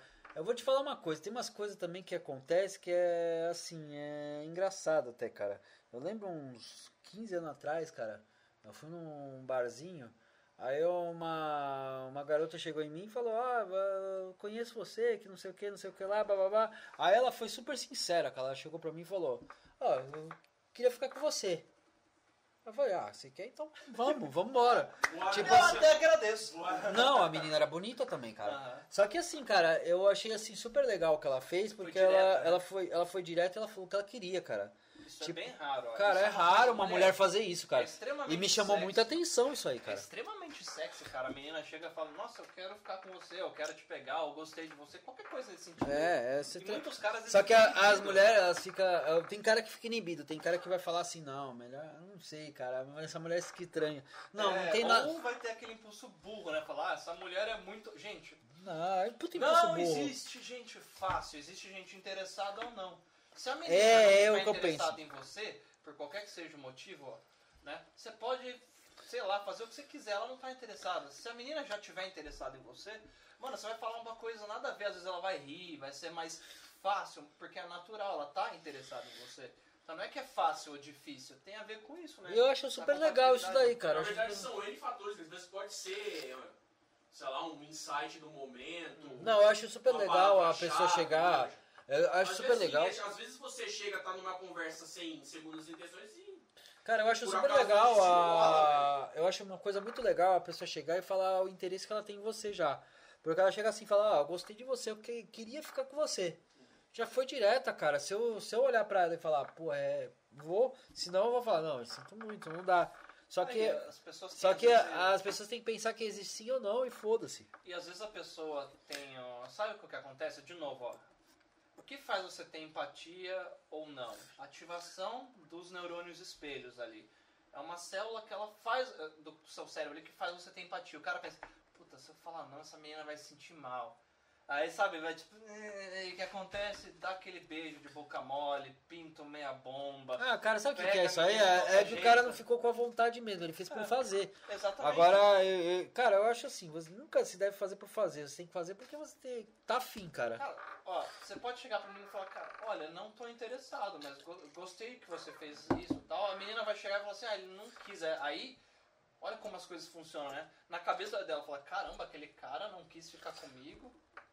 Qual que é o problema? Ou ele não gosta de mulher? Ou será que eu não sou o tipo Não, mas dele? tem uma coisa também- é tem uma- né, cara? Não, mas existe também uma coisa também que é o ego, que tem o ego Sim, também. O ego é o é. problema. O ego é o seguinte, por exemplo, muita gente chega lá, por exemplo, você vai lá, qual que é o maior medo do homem quando ele chega numa mulher? Levar um fora tá- excruciante, humilhante. Sabe por quê? Não, não, não. É, às vezes o fora não vai ser humilhante. Às vezes a mina vai chegar pra você e vai falar: Olha, eu achei legal, mas eu- você não faz meu tipo. Uhum. Agora pro cara vai assim, "Ah", o cara vai ter um infarto Ah, lá. é.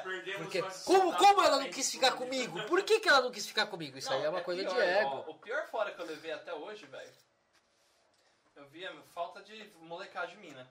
Eu vi a menina passando assim, ela foi no bar, né? Aí ela voltando, ela tava voltando com. Se for. Você um dia assistir isso, cara, você machucou muito a minha autoestima, né? Tô brincando, mas foi um bom aprendizado.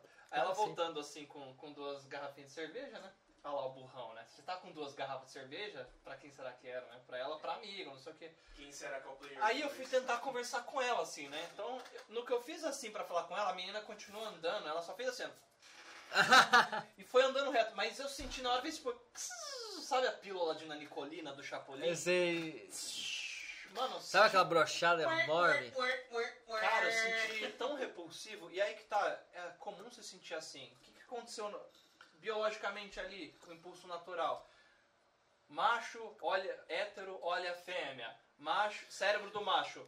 Fêmea igual a reprodução. Bom, cérebro produz vários hormônios, neu- neurotransmissores ali para impulsionar esse comportamento. O robozinho biológico vai falar com a fêmea. Fêmea percebe macho, não boa compatibilidade genética. O que, que aconteceu, velho? Ela sentiu repulsa por mim. Foi Claro. justamente esse. "Eh".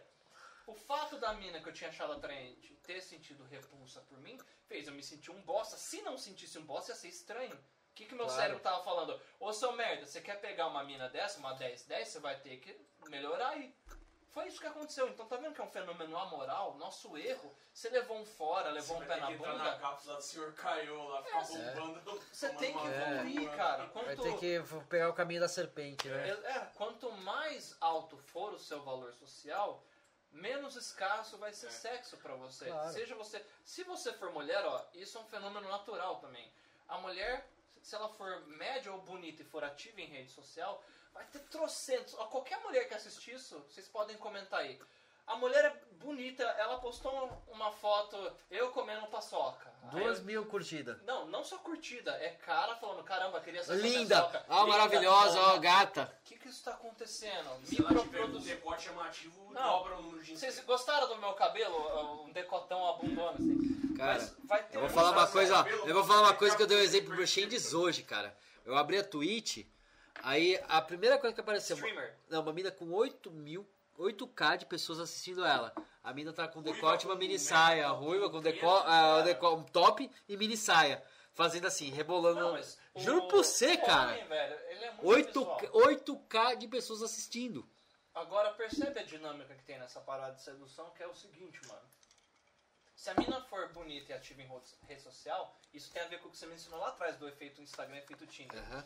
A exposição que ela tem aos outros. eu- Quando eu falo macho e fêmea, gente, tô falando porque isso em termos biológicos. É, termo mesmo, né? biológico só. Não é né? assim, ah, macho escroto, fêmea, vagabundo, nada a ver, velho. É só os termos aí mesmo. Isso aí, feministas, ó, não, levem tem a nada sério isso aí. né? Inclusive, eu não tenho problema nenhum com feminista. Fiz vários vídeos falando Cara, eu acho isso, né? assim, eu acho que o feminismo mesmo, cara, é uma, é um critério que fala o seguinte, cara, fala de igualdade de gênero. Igualdade de gênero eu acho totalmente válido, cara. Se ó, você tá sentado aqui trocando ideia comigo, semana que vem vai ter duas meninas que vão vir aqui. E vai ser o mesmo.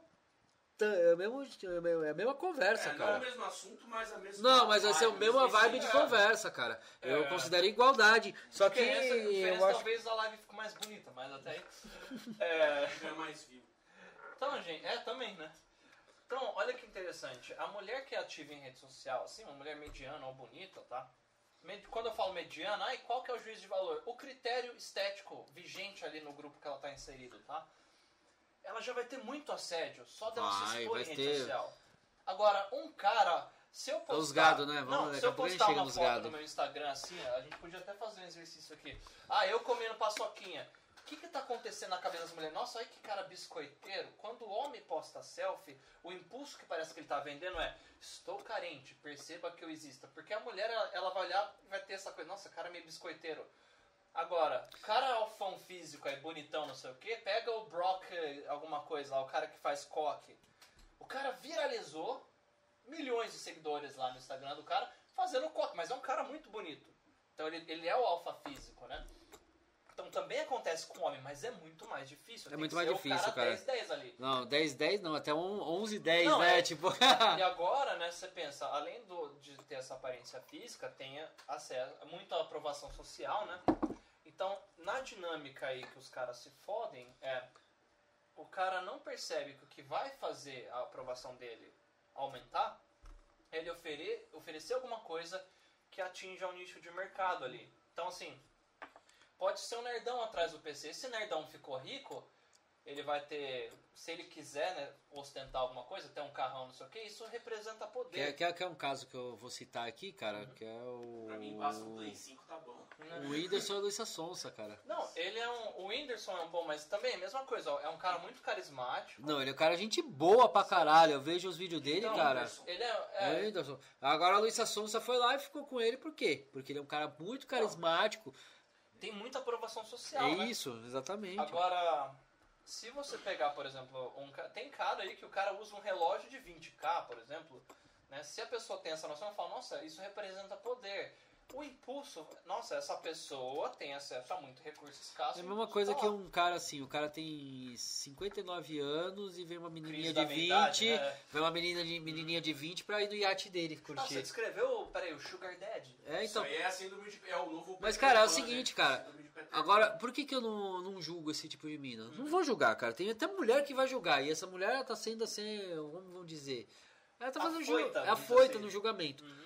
E se a mina curte ir nos iate, numas coisas assim, Mas, cara? velho, quem não curte, cara? Se eu Quem não fosse curte? viado Vamos- e, um, e um rico viado falasse eu achasse o cara legal, eu ia. Hum? Mano, mas agora vamos ficar falar. lá no iate de boa, você não precisa gastar grana Cara, com eu nada, acho que nessa comendo história melhor. não existe santo nem pecador. Não é só isso, cara. Ah, é vamos, questão vamos falar uma real, cara. Se tivesse uma mulher assim. a- Se você for uma coroa É questão de Não é, uma, levar uma mulher sessentona, mano. Tipo assim, aí chega assim, ô, vamos lá dar uma volta no meu iate e tal, Sim, não sei o sim. que. Porra, mano, é da hora, caralho. Mas É uma aí questão que de tá. oportunidade. É. Você pensa de maneira assim, bem objetiva, né, gente?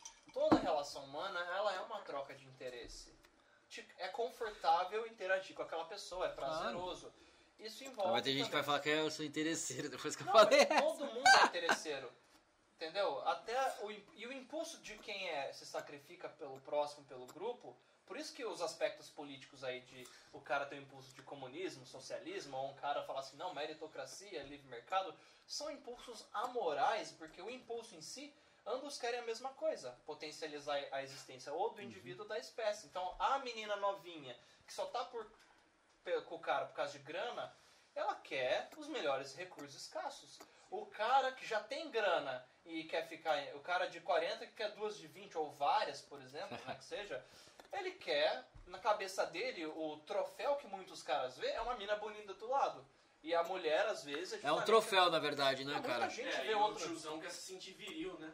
Exatamente. Claro, pra ele é um troféu, cara. O tiozão que tem muita grana, ele levar uma mina gostosa no iate dele, sabe aquelas minas lá que é Não, gostosona tudo? é, o, É, um o troféu dele, ele vai, ele vai tirar uma foto com ela e falar, olha aqui como eu sou foda. É extremamente comum. Vocês nunca repararam naquele estereótipo do político branco, cabelinho branco, veião, com uma loira 20 anos mais nova do lado? Nossa, Tem muito- O ex-presidente, é escreveu um ex-presidente aí. Não, é, é Os extremamente- Estados Unidos é extremamente disso, comum né? isso, não é, gente?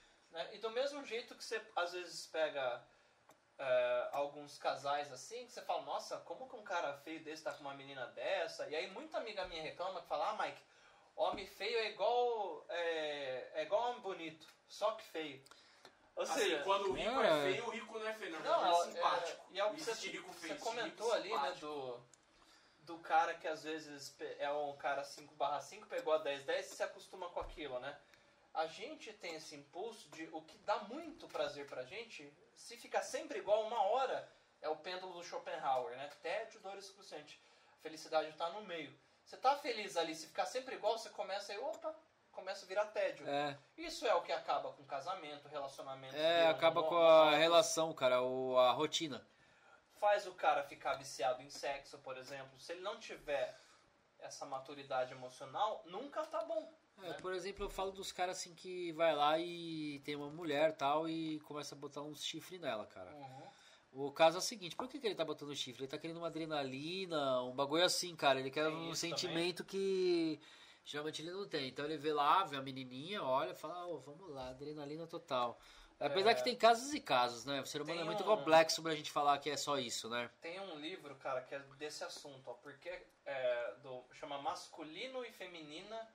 Eu acho que é Vladimir Kushner, é um psicólogo, psiquiatra, não lembro. É, é o mesmo livro, você vira ele, ele tem ele dividido no meio assim, é bem legal. De um lado chama masculino, do lado feminino. A descrição que ele faz é o seguinte, ó. O cara que casou, teve filho, tá num relacionamento estável ali, né? Acontece às vezes de você dar aquela acomodada. Então, não sei se vocês já perceberam, a fase que você vê, o cara se acomoda. Então ele começa assim. Isso é um problema que os homens têm, cara. Quando o cara quer conquistar a menina ali, o cara vira o príncipe encantado e É. a mina peidou, ele já curte. Ai, que peido da hora. Tudo que a menina faz, o cara interage em rede social, manda 400 mensagens, bom dia, boa noite, tal tempo ali. Daqui a pouco. Dia ele inteiro no WhatsApp ela mandando, oi, Dia oi linda, como você Daqui tá, a gata? pouco começa a se acomodar e aos pouquinhos vai esfriando a relação. Daqui a pouco, se a menina for igual o maridão lá que chifra a esposa, ela vai pegar, vai meter um chifre nesse cara. Se o cara for um cara às vezes que traz alguns benefícios pra ela estar nesse relacionamento, ela vai chifrar ele, vai continuar com ele, né? Ou então ele vai levar um pé na bunda. E aí o cara nem imaginava que isso poderia acontecer. Por isso que nossa cabeça é fodida nesse sentido de tudo que faz bem pra gente, tudo que a gente ama, que a gente tem aquele impulso, se a gente não prestar atenção e tratar aquilo como se fosse água, você vai perder, porque você vai se acomodar. O que que é tratar igual água? A gente não para, né, no, no dia assim e fala, caramba, eu devia estar grato porque eu tenho água em casa. Mano, você fica 8 horas sem água, você não caga, quer dizer, você caga, né? Não dá descarga, você não toma banho, não faz comida. É, cara. Porque é um recurso extremamente importante para você. Só quando você perde, você dá valor nesse sentido. Então, um exercício que vem até dos, dos estoicos é o tempo todo considera que tudo que você preza de valor na sua vida pode ser tirado de você. Uma tragédia, algum problema, assim, qualquer coisa, mano. Aí você começa a dar valor às coisas boas que você tem. É, você tem que Ah, estar meio verdade, preparado pra perda, né, cara? Cara, você tem que estar sempre pensando o seguinte, cara. Uma coisa que eu sempre pensei é que nada é eterno, cara. Tudo pode se desfazer num segundo. Os estágios, sim, é. Cara, eu não sei porquê, eu sempre tive um pensamento assim, cara. Tanto que eu não. Apesar de. Antes eu não tinha, vou ser bem sincero, cara. Quando eu era mais novo, eu pensava, pô, isso aqui vai ser eterno tal, não sei o quê. Mas depois que você pega uma certa experiência, você vê assim, cara, porra, uma relação lá pode acabar a qualquer momento. Olha, isso foi uma coisa que eles pediram pra conversar lá no Instagram, cara. No Instagram, Sobre a efemeridade das coisas. Tudo é efêmero, escapa da nossa mão ali, né, velho? escapa, mano. Olha, tem uma teoria que vocês vão achar que eu sou meio louco, né? Pra variar. Não faz sentido suas teorias. Vamos Vamos, ver, continua ó. aí. Aqui, Ó. aqui você tá entre loucos. É, Eu comecei a brisar Eu nisso, né? Quando eu comecei a estudar a filosofia da religião, espiritualidade, né? Eu falei, ah, vou entrar nesse meio também, tentar. Que são é algumas questões que muitas linhas filosóficas abordam, né? Você falou de tudo não ser eterno e tal. Ó, o que existe não pode vir do que não existe. concordo. Faz sentido? Faz sentido. A gente tem que, né? Vocês não falam, ah, mano, o cara pirado aí, velho. Não. O que não existe, se não existe, não faz nada, não interage no mundo físico, não existe. Tá? Então, o Quem nasceu primeiro, o ovo ou a galinha? é, isso tem resposta, inclusive, cara, é bem legal. Então, assim, as coisas que existem não podem vir do nada. Quando eu falo em nada, é o conceito nada absoluto, não nada físico ali de um vácuo, não sei o quê, um Não, vácuo é quântico. um. Nada é, mais filosófico, É um né? nada absoluto que ele não existe. Ele é simplesmente um conceito negativo. O que é conceito negativo? Eu imagino uma versão da, da realidade que não tem algo. Então, eu vejo esse copo aqui, imagino uma versão da, da realidade que Sem esse o copo. copo. não existe. Não Ixi, quer aí já estão dizer... entrando em teoria das cordas, universo Não, paralelo. É até, é até que simples se você pensar assim, ó. Eu criei um universo no qual o copo não existe. O copo tá aqui embaixo da mesa. Eu só imaginei. Que ele não existe. É, então imaginar algo não prova a existência de algo, só prova a existência de um conceito com base negativa. Tranquilo? Então, assim, se o que existe não pode vir do que não existe, eu deduzo que o que existe sempre existiu. E aí é onde dá o bug das pessoas. Porque você vai falar, como assim, Mike? Quando aconteceu o Big Bang, eu não tava ali comendo pipoca. Opa, Big Bang! Calma, velho. O que existe sempre existiu no sentido da matéria-prima do que existe. Ou seja, a matéria e a energia contida no universo. O que, que a gente observa são configurações de existentes. Então, assim, tudo é absolutamente eterno no sentido de não há subtração ou adição de existentes, coisas que existem. Então, o que faz você hoje lá, você é poeira estelar, é eterno. É, o Carl Sagan, né? É, Praticamente. só que basicamente a configuração, aqui ó, que eu tô vendo, existiu depois que seus pais conheceram. claro, claro, tal. claro. Mas... Então, o que, que é que tem começo e fim são estágios de trocas de energia e mudanças da É, matéria. você tem que ver assim, nós somos vida na base de carb- carbono, né, cara? É, poeira estelar, né? Poeira Então, estelar que chama, né? Cara, nossa, a gente, hoje tá filosófico o negócio. Não, Estamos mas citando olha- até o Carl Sagan. olha né? que, olha que brisa interessante, velho, que ajuda justamente você não ter esse apego que você mencionou, a achar que o relacionamento é eterno. O que, que a gente fala de vida ou morte, na verdade, não é começo e fim, no sentido de uma vida quer dizer que adicionou uma coisa do nada. Opa, o nada não existe. Quando a gente morre ali, não é que o negócio desaparece. Outra dimensão lá, o saga de gente. Né? Outra dimensão. Você foi pro nada. Não, o que acontece é as bactérias ali vão comer nosso corpo e tal, você acaba virando meio que adubo ali. Aí a gente já entra na lógica do Rei Leão, o ciclo da E vida. Agora, É. vai- Mas- agora vai mas virar um jogo que eu tô jogando no Death Strand, Mas- cara. Quando você morre, sua alma vira um encosto. O encosto fica um tempo na Terra, daí quando o seu encosto se enjoa da Terra, daí ele vai pro, pra outra dimensão. Gente, Não. eu vou no banheiro rapidão. Não, Pode, pode continuar. não, então olha que brisa, gente. É o seguinte, ó. O que a gente observa? Qual que é o nosso erro? A gente acha que vida e morte, ou eu mudar uma configuração, tipo, eu pego essa caixinha de madeira, um dia talvez foi uma árvore, né? Então não quer É, dizer um dia foi uma árvore. né? Então, não quer dizer que ela passou a existir. A matéria-prima já estava ali na árvore. Eu desconfigurei e fiz uma nova configuração desse estágio material. Portanto, né, pensa no universo como um sistema único, fechado. Então, isso chama inércia existencial, em constante movimento, que tem uma lei entrópica. O que é entropia? o sistema fechado ali, ele tende a se ir se desorganizando ali. Então pensa no universo fazendo isso, ó, como se fosse algo eterno, um ciclo.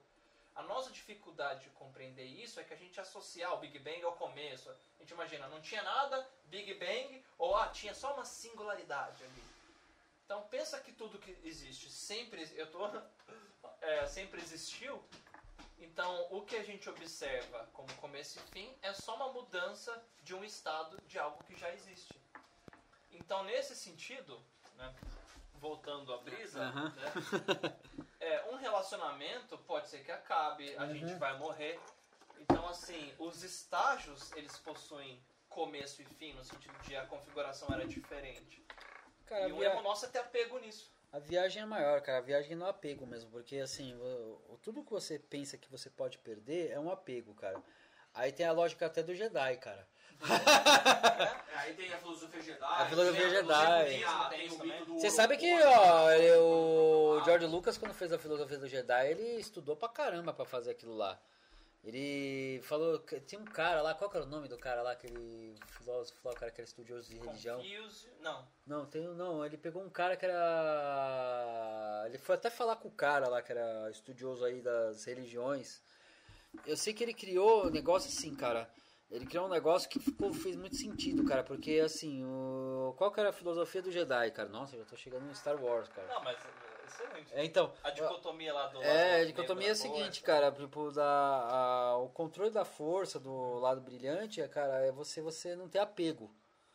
Você Agora, um universo, é, então, mas, mas, mas é, é o problema é o apego, cara. Quando E você o lado tem. negro é um, o lado negro é um instinto, cara. É o Não, o lado negro é o instinto do apego, cara. Por exemplo, o lado negro, assim, você vai ter o instinto. Por exemplo, por que o Anakin Skywalker caiu pro lado negro?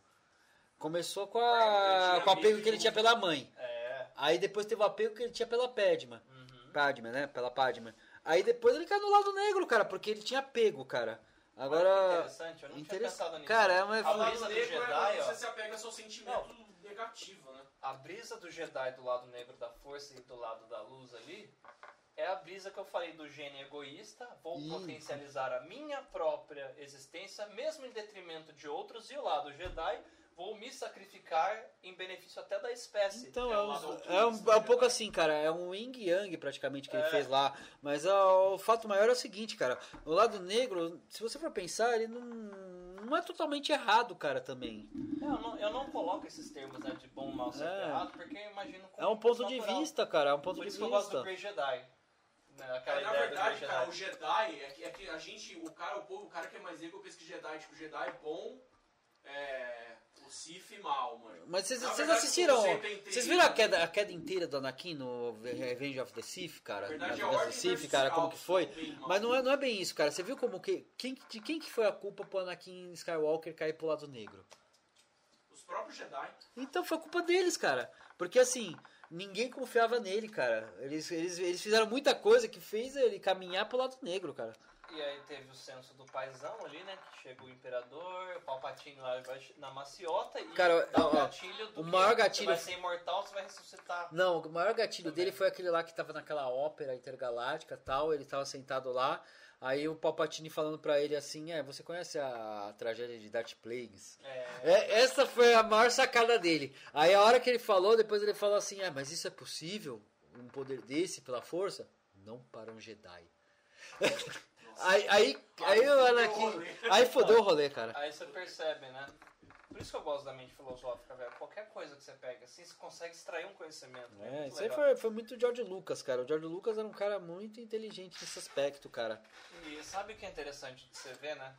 Até nisso, ó, você tem o nosso senso de tribalismo, você vai em grupos de Facebook, ou antigamente lá no Orkut, é treta, velho. Ah, porque É. tal personagem é melhor que tal personagem, né? não sei o que, tal. Por isso que quando a gente faz essas análises, é legal você fazer ela de maneira descritiva. Uhum. No final, né, o que o Anakin quer? Ele quer existir com os melhores recursos escassos ali. E ainda tem o, a, salvar até a a pior coisa. Por que, que ele perdeu do Obi-Wan Kenobi, cara? O modo que ele perdeu, ele estava no pau a pau na luta. É. Aí ele tava assim e ele, ele, ele perdeu I por é- ego. É, então, mas ele perdeu pelo ego, cara, saca? Ele falou, você está duvidando do meu poder? É. Aí, Eu é, adoro- não tenta. Por favor, não tenta. cena. Não, ele, o Obi-Wan tá ainda falando, não tenta, cara, para com isso, você vai estar tá louco. é? Aí foi lá e fez e. Tá Eu bom. adoro aquela cena. É, cara, mas o Darth Vader é o maior exemplo motivacional que existe. Já viu o meme dele? Tipo, Darth Vader nasceu pobre, órfão, Todo é, fodido. foi bulinado a vida inteira, É. perdeu, os melhor, perdeu o melhor amigo, perdeu uma perna, perdeu Virou metade do Imperador corpo da galáxia. e dominou toda a galáxia. E Não, mas não, ele, ele não dominou, cara. Ele, ele foi servo de quem dominou, isso que é pior. Ah, é verdade. Ele foi era servo era de quem dominou. Era o homem, era o B do Palpatine, né? Sim, quem dominou a galáxia e fez toda a estratégia foi o Palpatine, cara. É. Mas é, é uma. Isso aí é umas analogias que eu faço porque eu assisto muito isso aí, cara. Não, é, Inclusive- é muito legal. O, o lance, eu até lembrei agora que você tava falando, a gente tava falando de não fazer esse julgamento ávido, assim, Uhum. que era. Darth Vader é um exemplo de vida. É. É, que era o- a brisa lá do, do lance político, né, cara? Uhum. Que, ó, você falou também que você é meio averso a essas ideias de direita e esquerda. Ah, cara, na verdade é que eu tenho pensamento assim, cara. Eu sou averso, mas eu, assim, cara, eu sou a favor de um equilíbrio das coisas. Por exemplo, a gente ficou em 20 anos com um governo de esquerda, que na verdade não era um governo bem de esquerda, era um governo corrupto. Vamos falar a verdade, de esquerda não tinha o ideal de esquerda, que é o ideal marxista tal. Que eu sou muito assim, cara, eu estudo muitas coisas que eu vejo. Então vamos pensar assim, cara, o próprio PT ele se corrompeu na época do mensalão já. Então, essa corrupção que eles geraram, já provaram que assim, eles estavam lá pelo poder, não pelo pela convicção. Eles usavam a convicção só pra enganar trouxa. É, É bem por aí. bem por aí. Aí o que que acontecia, cara? Um amigo nosso aqui falou, tipo, Darth Vader e Kratos do God of War, exemplos de superação. É, sim, cara. Aí o que que eu analiso, Goku cara? também, Naruto também. O que eu analiso? Eles, fizeram, eles ficaram com sintoma, cara, que eles não faziam assim. O exemplo, próprio, ó, o pior, ó, o pior do PT não era o próprio PT e nem as, as lideranças, era a base deles, cara. O que que acontecia? Eu já fui de esquerda, cara, durante tempo, depois eu vi certos aspectos da vida que me falavam, não, não é por aí. Mas o que que aconteceu?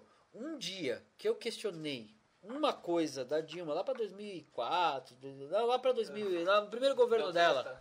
Cara, não, eu questionei no Facebook. Eu falei, porra, eu acho que isso aqui tá errado. Eu juro pra você, cara, vi uma militância virtual deles e me massacrou, cara. Aí o que, que eu falei? Porra, por que, que os caras estão me massacrando sendo que eu fiz uma crítica só? Aí o que, que os caras começaram a fazer? Eles começaram a me jogar como você é de direita. Então, é. E não era, cara, eu não sou até hoje, caralho. E os caras jogaram dessa forma. É, de novo, eu, eu, eu inventei uma linha de pensamento filosófico que eu estou chamando de neossimplismo. Por que neossimplismo? O termo simplista normalmente é usado de maneira pejorativa, como se fosse fazer uma análise superficial. É, daquilo, bem né? superficial, bem Então, simples. por que eu chamei de neossimplista? Porque a gente vai pegar, o, chama arqué na filosofia, que seria o elemento único, ou a gente pode ir na área da ontologia, que é a essência daquilo. O que faz isso ser o que é? Então, a gente está falando do quê? Sistema político, arranjo social, né? enfim, direita e esquerda.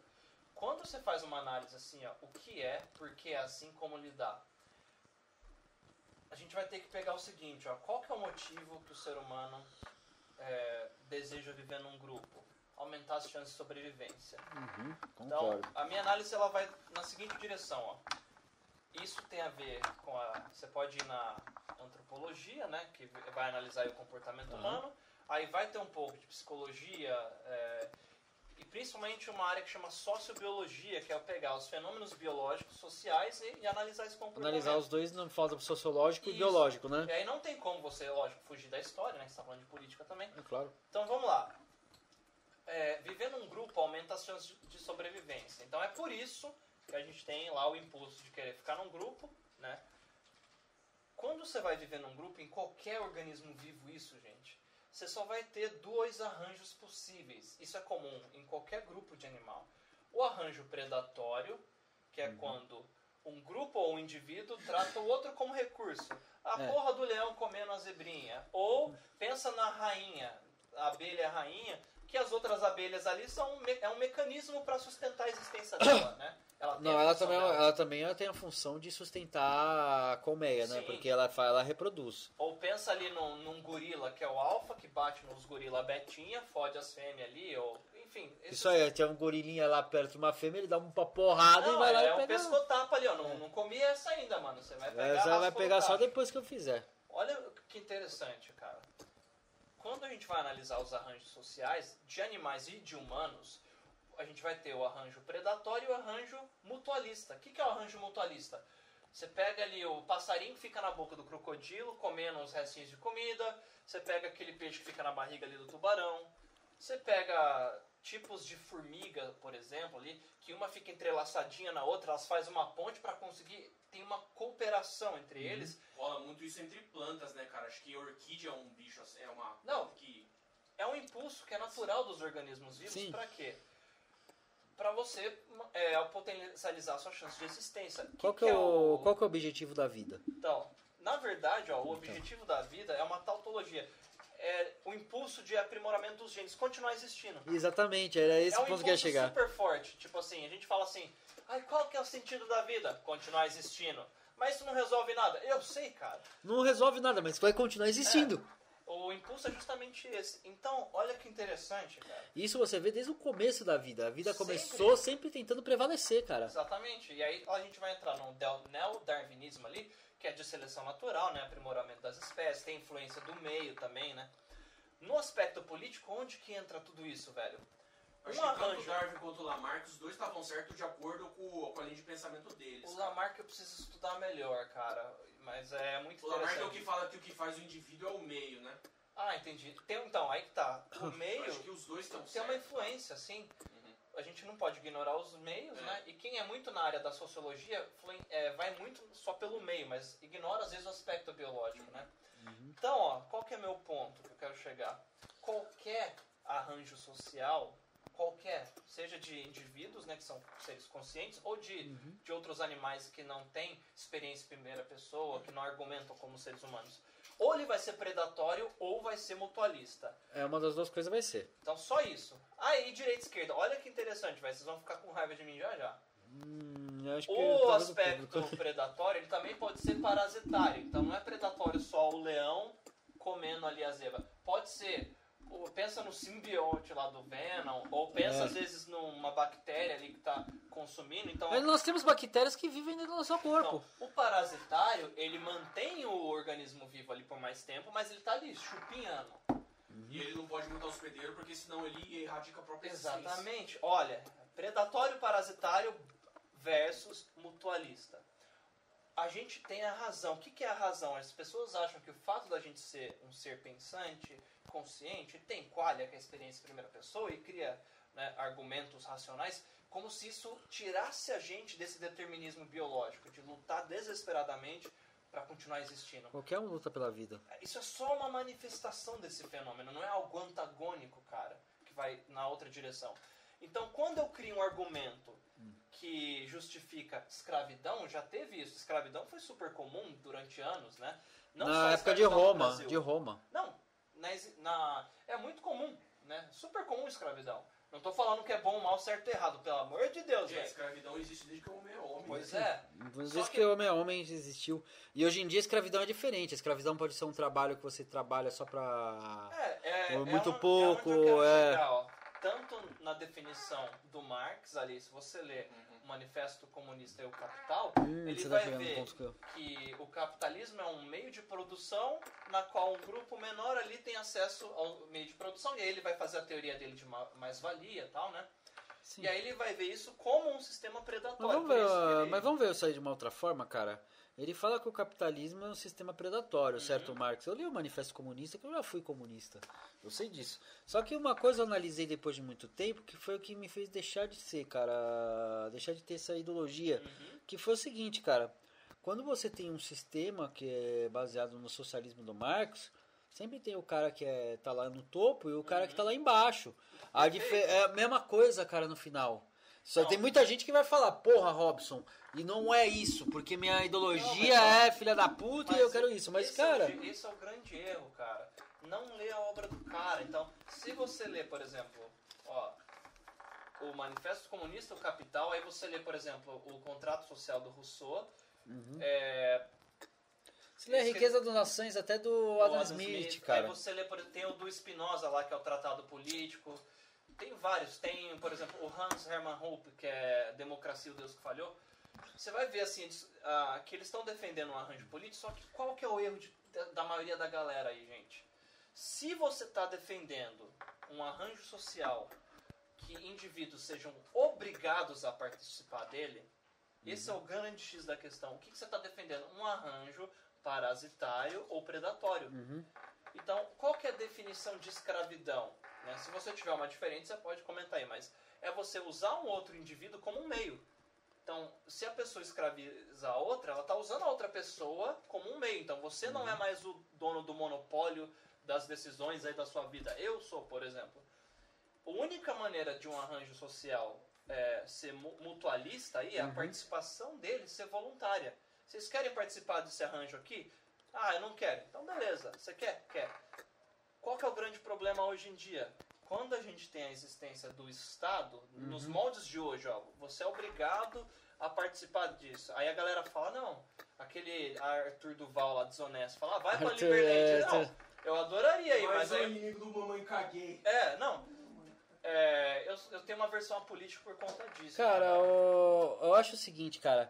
A maioria do pessoal, eles provaram o seguinte, cara. o- Eles provam que, assim, eles são só duas faces da mesma moeda, cara. É, esses arranjos que a gente vê, cara, ó. Se você defende um arranjo que você pensa, igual a gente estava falando lá, de feminismo, você pensa em vários movimentos, movimento negro, feminismo negro lá, tem a Jamila Ribeiro, que é uma grande expoente desse movimento. Cara, eu acho assim, acho que é eles, esses né? movimentos, cara. São todos válidos. O que, Tem que eles gente. defendem no final das contas? Se você pegar, assim, em teoria, ah, todo mundo deveria ser igual, no sentido de direito e dever, de ética.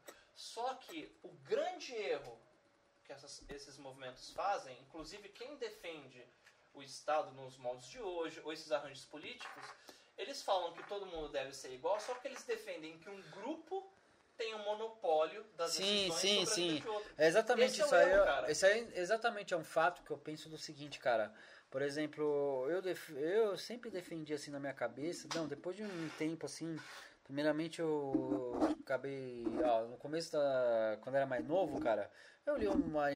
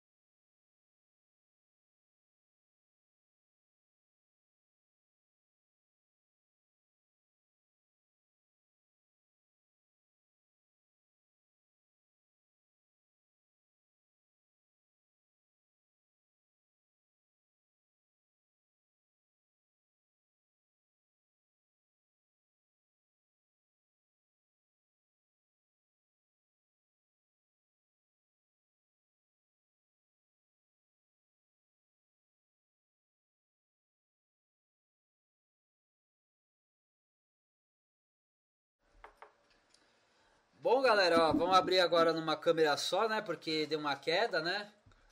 Estamos de Ah, volta. estamos- mas estamos de volta. Vê se o chat aí também tá de volta aí no. Vocês veem como que é, É. né? Não quero ser conspiratório, mas falou de Estado, de política, É, derrubaram de nós. que- que derrubaram a gente, cara. É. É, então, só pra concluir lá o que eu tava falando, cara, quando a gente vai defender qualquer arranjo social, né? Você só vai ter esse modo, ou ele é predatório, parasitário, ou ele é mutualista. Então, se você defende, qualquer pessoa que defender que alguém seja forçado a participar do modelo de política, ou arranjo social que ela defende, desculpa, mas no final das contas você está defendendo um arranjo predatório, parasitário. Logo, está defendendo escravidão. É, cara, eu acho que chega nesse ponto, porque É, você. porque assim, no final das contas, imagina, ó, pensa num, num arranjo pequenininho, você pega uma tribo. Ah, eu não quero participar da sua tribo, mas você vai. Mas eu não quero, mas você vai, mas eu vou sair fora. Tipo, Flecha na cara. Pronto. Tá, Você tipo, vai, porra! Agora, faz isso. Tem como? Vamos supor que eu não queira pagar imposto, não queira morar no Brasil. O cara fala, não, mas aí é injusto, né? Porque já que todo mundo paga imposto aqui, Aí imagina... a gente vai embora pra um capistão. Não, imagina uma parada assim, se eu não quero, aí eu falo, ah, então seria injusto eu ficar aqui chupinhando, que aí eu estaria sendo um parasita. Só que se eu tentar ir pra outro lugar, não tem como, mano. Porque todo arranjo social, todo lugar do mundo, a gente já tá tomado por países. Ou seja, como que um país acontece? O cara com o maior exército chega lá, uma linha imaginária, né? O que que é um país? Uma linha imaginária. Olha, esse lugar é meu. Por quê? Porque eu sou mais forte. É o predador dominando o mais fraco. Agora, qual que é a diferença disso e do gurilão falando, esse- essa árvore aqui é minha, dá um pescotapa no gurilinho? Ah, cara, não tem nenhuma diferença, né? Isso aí é Mad Max puro, Você velho. tá, tá entendendo? Agora, imagina se eu falar assim, ó. Agora pensa no arranjo mutualista. E a galera às vezes vem tentar brigar comigo e fala, mas Mike, qual que é o certo então? Eu falei, não, primeiro que certo e errado entra na ética. A ética ela é sempre uma alternativa à iniciação de violência contra, organi- contra um indivíduo pacífico. Ou seja, se você está num arranjo social que é liberdade absoluta, aí é assassinato, estupro, porrada, porque não tem lei. Cada um É. faz o que quer. Cara, vira uma anarquia, né? Hum, mais ou menos. É que assim, Não anarquia nos conceitos de anarquia. no sentido de não tem nenhum tipo Não de tinha nem, regra. nenhum tipo de regra. É, aí sim. É, anarquia pura é a lei mais forte, né, velho? Então, depende do... Aí que tá, depende do Não, não é o teórico. conceito filosófico, É. entendi o que ele quis dizer. Não é, É. o conceito filosófico de anarquia, é o conceito da, na- da Mad Terra Max, sem lei, Mad Max. Mad Max é, é, um cenário né, Mad? Max. Aí sim, é que assim, dependendo do- da visão, é que tem vários tipos de anarquismo, mas o, tem uns que falam assim, por exemplo, da galera não ter um Estado, mas ter um governo ali que é meio que se auto. uma autogestão só. Aí, Autoproclamado. aí você tem tipo anarcocomunismo, tem Não, anarco- aí é a vários autogestão, é o conceito da autogestão, É. do libertário, né? E às vezes a, a galera me pergunta, mas Mike, o que, que você defende? Eu falo assim, ó, é o seguinte, você vai ou fazer um arranjo social que seja predatório, aí você não precisa justificar. O que, que os políticos fazem hoje, cara? É a, a tal da Matrix. Ele vende a ilusão que o dominado é livre. Ah, sim, cara. Essa é a matriz que a gente tá hoje, ó. O político, ou qualquer um que tá aí governando, e não só político, com reis era assim. Quem tá no poder, é o que é o predador ou o parasita, ele vai querer que o que o que tá sendo explorado, parasitado ou dominado não saiba disso. Imagina o gemidão do WhatsApp ao vivo. Ah, já pensou, mano? Deu, deu gemidão. Aí, então, o que acontece hoje? É super comum a pessoa que defende político, os arranjos sociais hoje, você está defendendo o cara que te escraviza. Então, ah, mas então você defende utopia, Mike? Não, o que eu defendo é muito simples, ó.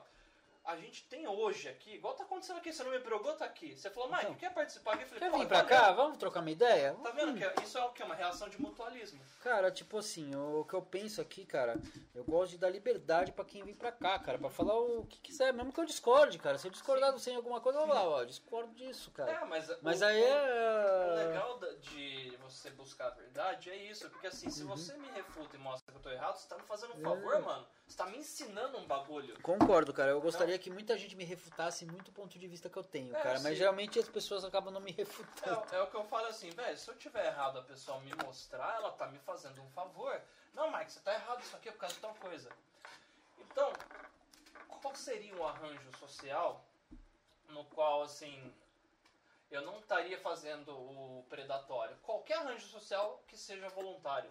Ah, eu quero, eu defendo o comunismo. Tá, junta uma galera, faz o seu arranjo comunista, mas, mano, não obriga ninguém a participar dele. Ah, eu sou ANCAP. Maravilha. Mas, cara, Faz o seu arranjo Mike, social. é uma coisa como eu falei uma vez, cara. O Shines deu risada pra caramba que eu vi o que eu falei, mas eu falei, ah, eu queria que viesse um cara do pessoal aqui. Eu queria, eu queria mesmo, cara. Sabe por que eu queria? Eu queria ver o ponto de vista dele. Seria legal tá se conversar com o cara do PSTU, que é os caras Hum. mais raizão ali, velho. O PSTO, eu, eu tenho aí medo de eu tenho medo, eu tenho medo de concordar, na verdade PCO, cara, eu tenho medo de concordar com muita é. coisa. Eles são os mais próximos ali da teoria marxista, mas, velho, então, ó, o que que eu defendo? Eu tenho medo de concordar muito com eles. Não, mas, velho, pensa, a única Pra mim, esses maneira... caras são tipo os ganados do Resident É. Evil 4, mas... Ô, forasteiro! É. A única maneira, velho, de um arranjo social ser ético, o que, que é ética? Uma alternativa à iniciação de violência. Sim. É esse arranjo ser voluntário. Então, independente do que o cara quiser, né? Eu não tô falando assim que, olha, o mundo inteiro vai ser assim, não.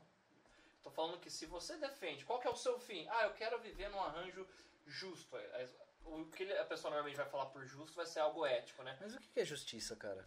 Então, Aqui tá o ponto. quando entra na justiça, você vai pensar assim em dar um ressarcimento para uma vítima, ou seja, é, você não não é lesado, não é não, não há roubo, aquela ideia assim de se alguém te É. roubou, a pessoa tem que pagar, sabe? Tá, mas vamos, vamos viajar mais nisso? Claro. Vamos viajar no seguinte, cara. Pessoa vai, vem e te rouba. Uhum. Essa pessoa te roubou porque ela tava precisando ou porque ela queria te roubar, ou sei lá. É um ato violento, vamos falar a verdade. A pessoa tá tirando um negócio que você pegou. Mas por que, que ela tá roubando? Era, era uma coisa que os caras do marxismo falavam muito. Não, ela é uma vítima da sociedade, ela tá te roubando porque ela não tem. Porque o Estado não dá pra ela. Uhum. É, Sim, mas tem. por quê? Pelo fato dela não ter, ela, dá, ela tem o direito de roubar você. Aí que tá, outro ponto, cara. É o ponto da filosofia que você tem que pensar de vários lados. É, não, você tem que analisar. ó, Você falou uma palavra que é essencial, mano. Direito. Então, a galera fica brava, mas se você pensar, direitos não existem. Como assim, Mike? Direitos humanos? Essa parte é bom você fazer um clipe, ó. Direitos humanos não existem, cara. Direito dos Opa, humanos. como assim? O que, que você tá falando aí, mano? Você tá defendendo o genocídio? Não, muito simples, ó. Ó, você não vê um direito voando ali. Opa, aqui tá um direito. Pronto, ó, pega, pega Ah, aqui seu pega, direito. pega seu direito aí no ar e vamos É vamos um, lá. o que, que é o direito? Um conceito. Hum. O que, que esse conceito representa? Alguma coisa que você deve receber do outro. O direito ele tá sempre atrelado a viver em sociedade. O Uhum. maluco tá sozinho numa ilha não tem ética. É, Porque a ética só existe Cara, se se for o maluco- como eu vou me comportar diferente se o maluco outro. vive sozinho numa ilha, ele faz o que ele quer. É, sabe é o qual que é? Né? Se Sabe o que é interessante, ó? sozinho, você tá no Far Cry. Não existe ética porque não tem certo e errado, mas existe moral, no sentido de bem e mal. O indivíduo na ilha ele vai ser guiado pelo mecanismo de prazer e dor. Se causa dor, ele vai, ele vai falar, não, isso é mal. Tá. Essa frutinha aqui me deu caganeira. Essa frutinha aqui eu me senti bem. Bom, frutinha boa, frutinha má. Essa frutinha me deu alucinação. Mas é, mas é. Olha a treta agora. No momento que entra um outro indivíduo nessa ilha, e tipo assim, a frutinha que fez mal pra ele e fez bem pro outro, já vai ficar um. Não, entrou outro indivíduo na ilha, mano, aí já era. Porque agora ele não pode ter liberdade absoluta. Ele vai ter que pensar. Ou ele vai agir iniciando violência contra aquele outro ali, ou simplesmente ignorando o outro. Ou ele vai tentar fazer essa, essa coisa de mutualismo. Ó, mano, você fica nesse lado da ilha, eu fico desse, Cara, é um você- jeito. Ou cara, vamos tem um- trocar? Cara, tem um anime que fala muito bem disso aí. Você já assistiu o Dr. Stone? Não, hein? Cara, assista, cara. O Dr. Stone é muito interessante. Sabe o que, que acontece lá, cara? É o seguinte: o Dr. Stone, tipo, eles estão assim tal, aí de repente o mundo todo vira pedra. Todo mundo vira pedra. Caralho. Aí passa-se tipo uns 10 mil anos. Aí o, o, o Dr. Stone é um carinha lá que ele continuou pensando. É um cientista. Não, ele não é cientista não, ele é um adolescente. Só que ele, continu, ele continuou pensando. Aí, não, mas calma, cara. A história é muito, é muito assim, é, é muito bem bolada. Aí ele, ele conseguiu sair da pedra, só que ele con- continuou pensando enquanto isso, cara. E quando ele saiu da pedra, ele começou a criar as coisas tudo do zero, cara, de novo. parece a, arrebentação ciência do zero. né? Quando ele saiu da pedra. Então, não, não, mas ele continuou criando tudo do nada, cara. Por exemplo, ele falou assim, cara, a primeira coisa que eu tenho que criar é uma forma de eu morar. Aí ele começa a construir uma casa, tal, com madeira e tal. E ele começa a usar ciência em tudo. Ele começa a recriar energia elétrica, rádio. Cara, é- e o incrível desse anime é o seguinte, cara. Ele Dr. começa. Stone. É Dr. Stone, cara, muito bom. Ele começa a recriar tudo do zero, cara. Tipo assim, ah, vou criar energia elétrica, depois vou criar um telefone. E ele dá os conceitos da criação científica da Da coisa. hora. E tipo assim, ele pega alguma sociedade, os humanos que ficaram, cara, eles não tinham base nenhuma pra fazer nada, cara. Tipo, Cara, é. descendente do Elon Musk. Não, mano, é, não, ele começa a criar, é genial, cara, porque ele começa a criar tudo do nada, cara, de novo. É Então, incrível. Não é muito É louco incrível. isso, velho. Ó, cê- quando a gente pensa nessas coisas, às vezes a pessoa trata o outro como bem e mal, na dicotomia lá de direita e esquerda, mas na verdade, tá os dois às vezes defendendo a mesma merda, ou defendendo até pior. Cara, na verdade, todo mundo tá defendendo a mesma merda, sabe por cada quê, um cara? defende a sua Vamos falar, o cara de esquerda, o que, que ele quer? Ele quer viver bem. É, o de E o ca- também. E aí? Só que onde que tá o ponto que alfineta a galera? É, a me- a- é o meio pra chegar lá. É, e Aí não tá. só isso, ó. Se você, sendo de direita ou de esquerda ou de centrão aí, você defende que um grupo obrigue outro a participar do que você defende, você tá defendendo escravidão. Aí sabe o que que a galera fala? Ah, então Mike, você defende utopia, que você tá defendendo kumbaya, tipo, a galera junta espontaneamente. Mano, ó, o que eu tava falando ali, relações de mutualismo acontecem o tempo todo, só que acontecem entre os dominados. Então, por exemplo, é muito comum em cidadezinha pequena, os caras não. Foda-se o estado ali, e aí o cara pega e vai fazer a, a vender as frutas dele, o outro vende peixe, aí eles trocam ali. Tem cidadezinha que às vezes, tipo, os moradores juntam ali, faz uma ponte, não é um, um político que vai fazer isso. Porque ele- eles percebem, velho, vamos juntar um pouco aqui e fazer a ponte? É algo Isso é muito espontâneo. Dr. Stone, cara. Não, acontece, né? Aí, qual que é o meu ponto? Se você defende que todos devem ter direitos iguais, que não pode haver racismo, preconceito, que mulher não pode ser dominada, que não pode um escravizar outro, beleza. Sabe então você tem que é defender um arranjo voluntário. Sabe o que é, é interessante? Sabe qual é a grande racha do Dr. Stone, cara? É o seguinte. Ele acorda algumas pessoas que estavam viradas pedra. E ele acordou um cara que era, que era tipo Brutamonte e tal. Só que ele acordou o cara porque ele tava fazendo uma relação mutualista. O cara caçava, o cara fazia as coisas bem. E o cara começa a dominar os outros. Não, não, ele, ele tem uma ideia do seguinte. Ele fala, ele acha o seguinte, ele fala, não, a gente não tem que tirar o mundo de pedra, o mundo tem que ser só em relação aí, foda-se, vamos ter que caçar, foda-se a ciência. Não tem que ter ciência. Agora, ele acha que tem que ter ciência. Então começa o racha dos caras. Aí um cria uma sociedade de um jeito e ele cria a sociedade científica, cara. Aí já começa o senso de tribalismo. É, exatamente, começa a ciência tribalismo. é Os japoneses são muito loucos nisso aí, cara, que eles pensam em tudo, cara. Mas é muito louco, cara. Então, ó, tudo que você defende hoje, e acontece não só com time de futebol, de novo, o filme A Onda lá, velho, é porque assim, a pessoa vê, o motivo dela existir é ser parte do grupo que ela considera o grupo do bem, né? Então, assim, a gente tem algumas iniciativas que os caras falaram, não, o que que eu quero? Eu não quero participar disso aqui, eu quero fazer o meu grupinho aqui. Você não precisa participar, então às vezes a galera vai brigar comigo, eu tenho uma pl- playlist lá do canal que é só filosofia e política, que é assim, ó, mano, você pode ter o arranjo que você quiser. Ah, eu queria ter um rei e seguir, eu sou monarquista. Observa o Shax aí. Então, ah, beleza, pode fazer. Só que Só tem o Ronaldo vendo nós. não pode obri- obrigar. Ah, eu quero, sei lá, fazer um arranjo ANCAP, comunista. Faz o que você quiser, só não obriga ninguém. É, só não obrigar ninguém, cara. O problema do pessoal é obrigar o outro a fazer o que ele quer, cara. Aí que tá o pior problema, cara. O problema é a opressão. Sim. É isso que os caras não chegam nessa conclusão, cara. Porque A opressão você- é pior. É tipo a Matrix, mano. Então quando a galera fica ma- se matando defendendo um político, o político tá lá, comendo caviar, pipoquinha, e eu tô falando, ah lá o gado. Ou até comendo pastel, né? É, tá- é, Toda opa, na época da eleição é- fogo no andar de baixo, velho. É porque quem tá no poder, cara, o cara não vai querer abrir mão. O gurilão, que é o gurilão alfa, que rebenta os gorilinha beta e tá com... Por que ele vai sair da posição de poder dele? Né, Ele não tem motivo. Mas o gorila ser humano, ele tem uma coisa que é pior, cara. Tem os gorilinha que ficam defendendo o gorilão. Tem, exatamente. É, que tá É, o mas sempre, cara, sempre vai existir os Minions. É. É, Que é então. o, é o lance que o filme Matrix mostra, assim, o filme Equilibrium também, com o Christian Bale. Equilibrium, é eu legal isso. Cara, toda a Matrix, todo o sistema sempre vai ter os Minions que estão tão acostumados com a parada que eles vão lutar pra defender aquele pedacinho de merda que é o paraíso deles, manjo. É, é o Cyrax lá do É. Matrix, É, o né? Cyrax Cypher. Matrix. Cypher, isso. É o Cypher, cara. Ele, É, ele quer voltar é pra Matrix. Kombat. Mas você julga ele, cara, de querer voltar pra Matrix, exatamente, tipo, Eu não é julgo, aquela cara. coisa. E isso é muito louco que entra nessa questão de realidade virtual, pornografia, do cara querer viver numa ilusão, né? Desde que não force o outro, eticamente, Tá válido, né, mano? Cara, se o cara não forçar a outra pessoa, ele pode viver do jeito que ele quiser, cara. Aí É. que tá o ponto. Mas o problema é que o ser humano ele quer forçar o outro, cara. Já, já parou pra pensar, cara, que assim, ó. A gente continua sendo o ser humano paleolítico lá. A diferença é que, como a natureza ajudou a gente a desenvolver a razão, a gente desenvolveu tecnologias, né? Então, assim, mas no final das contas, os impulsos básicos primitivos ainda estão ali. É que a gente ainda tem o cé- o cérebro reptiliano, né? Que é o cérebro É. primitivo, né? Tá lá, cara. Então, quando você sente medo, é, algum desejo, fome, inveja, cobiça, tudo isso que a galera fala que é mal, que é bom, são mecanismos da gente se preservar. ó. Só que o grande erro é criar um juízo de valor Uhum. e aí você fica ali escravo disso, né? É, você fica escravo desse juízo de valor, cara, que você tem. Mas, cara, de... as pessoas elas não vivem sem isso também, cara. Se você for pensar, as pessoas gostam das disputas, cara. Então, o que? Desculpa. As pessoas gostam das Ah, disputas. sim, sim. Elas adoram isso, a disputar entre si, cara, as coisas. Sim.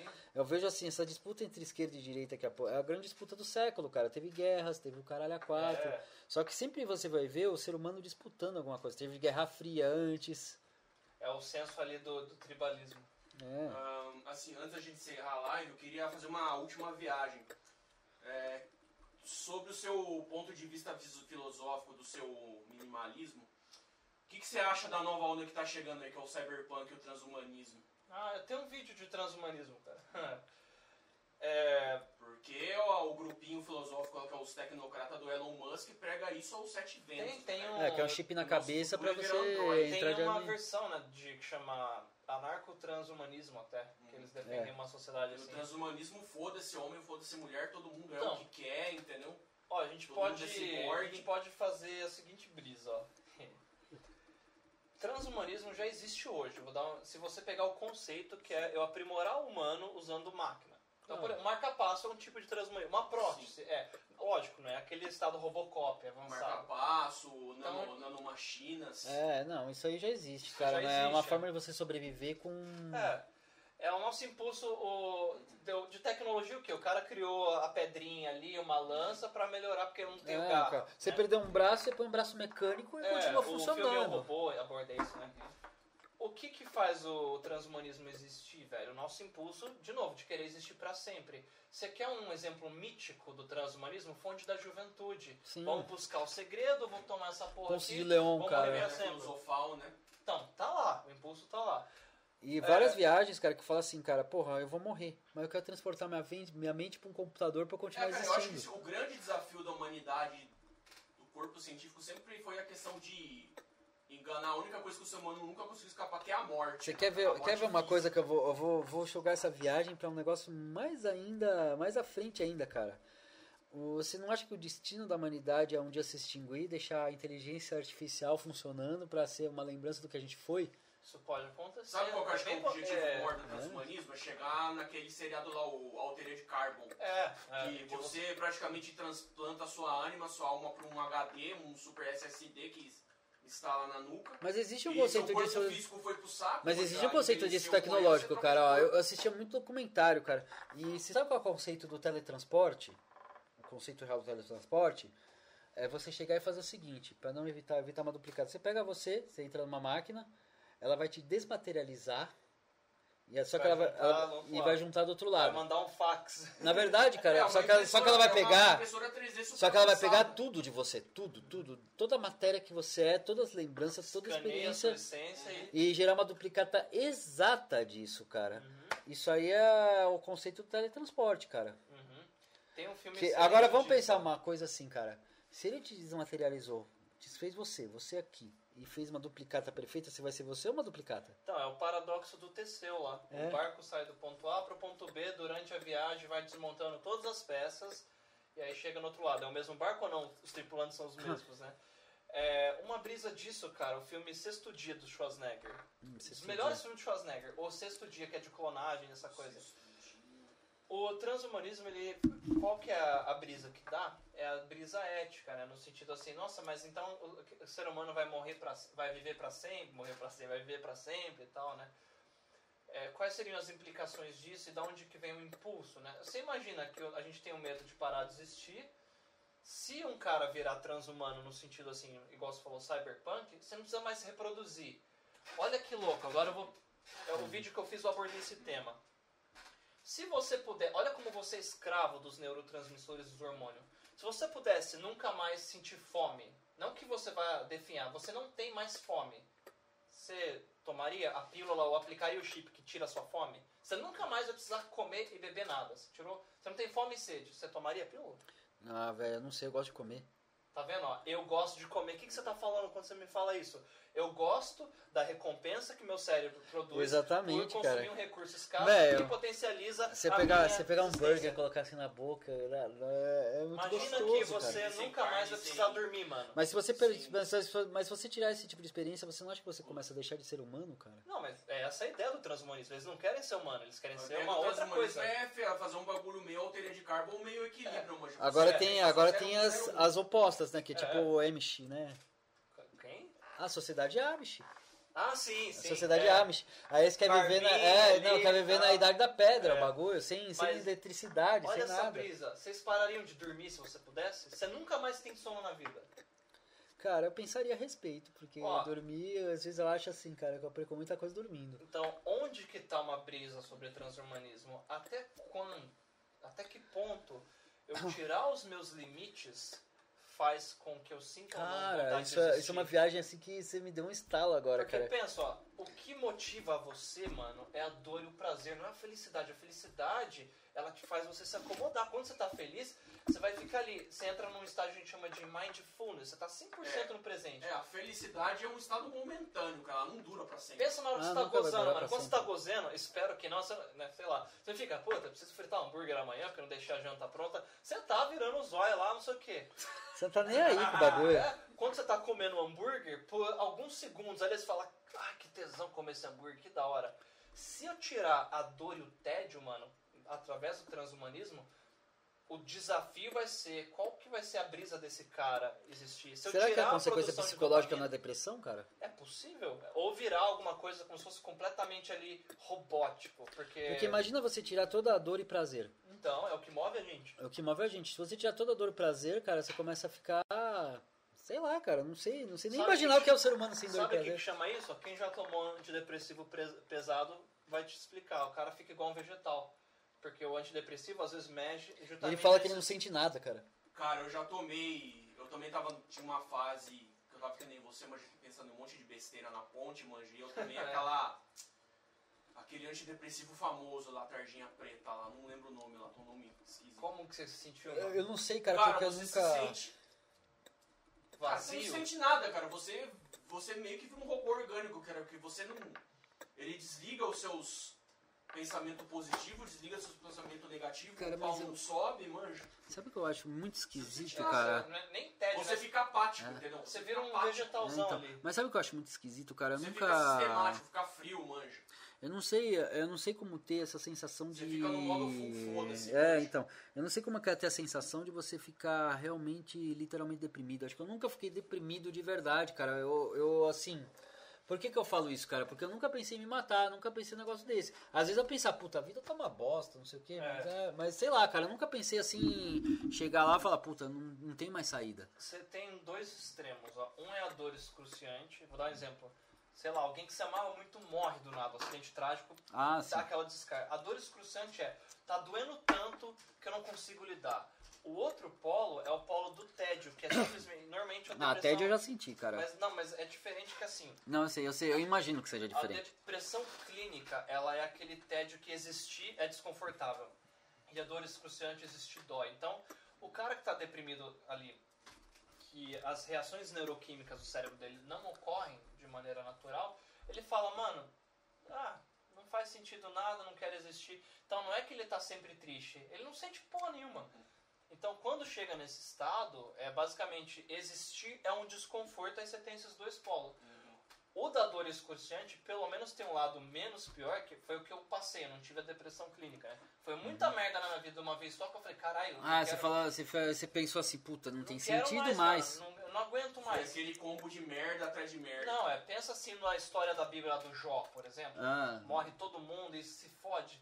Só que esse você se recupera, porque ela assim, ela é é o soco do Saitama no seu saco, Uhum. que aí você tá doendo pra caralho, mas se você não se matar, aos pouquinhos você começa a recuperar. Eu sei. A outra não, se não tiver um tratamento com um profissional mesmo, que vai ali, às vezes até um psiquiatra pra dar um negócio que equilibre, às vezes vai demorar de você achar a droga ali que você consiga se adaptar bem, aí chega uma hora que o cara se mata e nem assim, tipo, é, não faz sentido eu, existir. Então é os dois polos aí desse tipo de depressão, cara. Hum, cara, mas eu acho assim interessante, sabe? Esse assunto eu falo bastante porque é uma coisa assim. Eu não julgo ninguém por causa disso. Por que, que eu não julgo, cara? Porque eu nunca senti. Sim. Porra, eu nunca senti uma vontade de chegar e falar, puta, vou, vou me tacar daqui de baixo. Nossa, ah, vou falar, vê, vê, um pensamentozinho mas vai falar, moleque, puta, não vale a é pena, sabe? merda. Sabe aquela coisa que vem É, rápido e sai? A gente não quer, na verdade, a gente não quer morrer, a gente quer parar de sofrer ou parar de sentir tédio. É, cara, mas eu sei lá, é é, talvez seja a vibe de cada pessoa. Por exemplo, eu sempre fui uma pessoa que sempre foi, vamos dizer assim, eu não me conformo com nada. Nunca me conformei, cara. Então, por exemplo, assim, eu tô olhando um negócio e falo, putz, isso aqui não tá legal. Vou fazer alguma coisa pra. Agora eu, eu vejo também que tem pessoas assim, eu não considero ela ser fraca, eu não considero nada disso, cara. Eu considero que às vezes a pessoa não tá. É a vibe que ela pensa, cara. É o Sim, jeito, cada e- pessoa é Tem diferente. um negócio interessante, ó. A gente não escolhe os nossos genes. Não Hum. tem como você escolher seus pais que determinam quem você é. Os Hum. genes é como se fossem as pecinhas ali que constituem você. Hum, pode ser também ah, uma coisa assim também de criação, né, cara? Também, Porque ó. assim, ó, vou te falar, meu pai é uma pessoa assim que ele é, ele é persistente, ele sempre me, ele me criou pra ser persistente. Talvez seja por isso que ele tenha tanta resiliência, porque Pode assim, ser. por exemplo, assim, eu lembro até hoje uma vez, cara, que ele falou assim, eu ia levar um negócio numa transportadora, tava no último horário, ele chegou assim e falou pra mim. Eu tava fechando, né? O negócio baixou a porta. Ele falou: bate lá na porta e pergunta pro cara se dá pra mandar. Não, pai, não. Bate na porta e pergunta se dá pra mandar. Aí eu fui lá e bati na porta, o cara falou, não, dá sim, vamos entrar Ah, aqui e fazer. é. E tipo assim, ele sempre falou assim, nunca desiste até o último momento. Talvez seja isso, cara. Então, eu falo pra galera, às vezes, quando a gente faz esses vídeos aí no canal, se você tá vivo, existe a possibilidade de mudança. Né? Hum, e sim. sobre o lance de. Ah, mas a pessoa é fro- fraca ou forte. Você imagina, é difícil se matar, velho. Não é tão comum. É, é o, é o maior impulso que a gente tem é de existir. É Se o cara difícil. pega isso aí, é que ele Parece venceu o impulso de existir, cara. Parece que é paradoxal. Então o cara que se mata, ele é forte porque ele ganhou o impulso ou ele é fraco porque ele desistiu? Fica aquela coisa assim. A questão é a seguinte, mano. Você não escolhe. Então, os seus genes não foi uma escolha sua. O cara, ele é... A gente é do jeito que a gente é porque a natureza condicionou a gente assim. A gente não escolhe as nossas experiências. Acontece, você pode ter um trauma quando criança que vai ser uma... Vai fuder sua cabeça e é o jeito que você vê o mundo. Você pode nascer num lugar ali que é muito melhor as condições de vida, é um lugar todo É. fudido. Então, por isso que julgar é justamente um. Assim, algo meio precipitado, nesse sentido que a Concordo, gente não cara. escolhe, né, velho? Ninguém escolhe o meio que nasceu, cara. Ninguém Exatamente. escolhe. Agora eu acho assim, cara, que não é fraqueza nem força, cara. Eu acho que é uma forma assim da pessoa, às vezes assim, Eu acho que é o jeito de resolver aquele problema. É, a forma de resolver o problema, cara, realmente. Mas eu acho assim, cara, tem muita gente assim que eu admiro, cara, pela forma que ela venceu no negócio, cara. Ela foi lá e falou assim, ela, não, não me conformo com isso, vou fazer e vou acontecer, cara. Eu acho que é a- o ser humano ele tem, sempre tenta assim se superar também, cara. É, É aquela máxima, tipo, se a gente fosse um ser conformista, até hoje a gente tava vivendo uma caverna. cara. É. O que fez a gente sair da caverna e do primitivismo foi Cara, justamente tem gente que não saiu do primitivismo, esse, tem é, gente que ainda não saiu, mas A vantagem de querer subir o próximo degrau, né? um negócio muito louco, cara. Pensa nas piores merdas que aconteceu com você. Uma hora você deu risada disso com seus brother, velho. É, Eu, eu tenho um amigo, velho, ele faz eu rir muito fazendo piada da pessoa que eu mais amo na minha vida quando ela teve câncer. Você fala, cara, que cara babaca. Mas é que tá, o humor, ele acontece dessa discrepância aí, né? E eu tô conversando com o cara, ele fala, não, porque não sei o quê. E aí eu lembro que a pessoa não morreu por causa do câncer, ela su- superou, tá bem e tal, né? E aí, velho, várias merdas, ou essas outras merdas que eu descrevi aqui, né?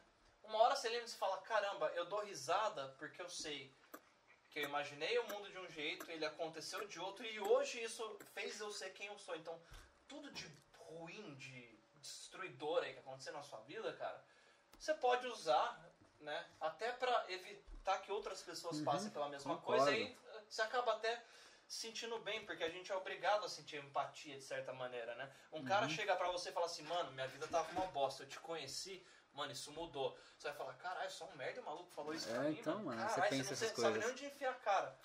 Então é muito forte. Então, seja lá o que você estiver passando, cara, se você não terminar a sua própria existência, uma hora isso vai fazer com que você evolua, né? Vamos para um último assunto polêmico? Vamos. Vamos pro Vamos. último, o gadismo. Qual, qual tipo de gadismo, cara? Cara, hoje eu vi um vídeo seu, cara, que você tava falando do... Eu, tô- eu lembrei que eu vou ver no Instagram se tem alguma coisa que a gente não comentou. Você tava falando dos escravos do, do, próprio, do próprio peru, Ah. cara. Escravo do peru e também do esquerdo macho, cara. Isso aí... Falaram aqui de apatia existencial, O né? João, obrigado, João. Ó, o Jorge Luiz aqui ele me mandou. Abraço, Jorge. Se existe mulher pra pegar, é mulher pra namorar. Puta, cara, isso aí é E polêmica. Vamos depois a gente soltar. pode, pode falar disso, então? Pode, pode. Não, se Ó. você pegou, você tá namorando. Então é o seguinte, vamos lá. Tecnicamente falando, na teoria. Ó, descrição, não é juízo de valor, certo, errado, bom e mal. Que faz um cara querer casar, ter filho, né? O impulso biológico perpetuar os genes. Que faz o cara querer ficar solteiro, transar pra caralho. Acesso aos melhores recursos escassos. Os dois cenários são impulsos biológicos. São impulsos biológicos, Existe concordo. mulher pra casar? Velho, se, você, se seu impulso tá sendo criar família, ter filho, aí você vai escolher uma mina que tem uma alta O mesmo impulso, na verdade, né? alta compatibilidade genética e e você vai é, isso acontece espontaneamente né e você não pode ligar do impulso hipergâmico da mulher querer um Uhum. bom provedor você vai ter que ter alguma coisa pra oferecer eu tô me segurando aqui velho pra ir lá brincar com o gato É, Não, é tem foda, que- velho. aqui que eu tenho- um velho. monte de não gato. Tem como controlar, cara. É, é, meu. E a pessoa que você vai só ficar tal, mano, vai ser uma pessoa que ela não quer tá no modo família. Sim. Solução: conversa com a porra da pessoa, mano. Qual que é o erro dos caras aí? Eles não o conversam. Eles, eles julgam. Não, o cara pra ter sexo, né, que entra o esquerdo macho, ele chega na mina e ele finge que ele é o príncipe encantado. Ah, Trilo- sim, vem no cavalo excelente, branco. ó, pra você pegar esse assunto que fala de homem e mulher. We, She Hits e Robert Johnson, ele tem uma abordagem junguiana aí, de psicologia. O cara chega e tem o gatilho da Disney lá, que é do príncipe encantado.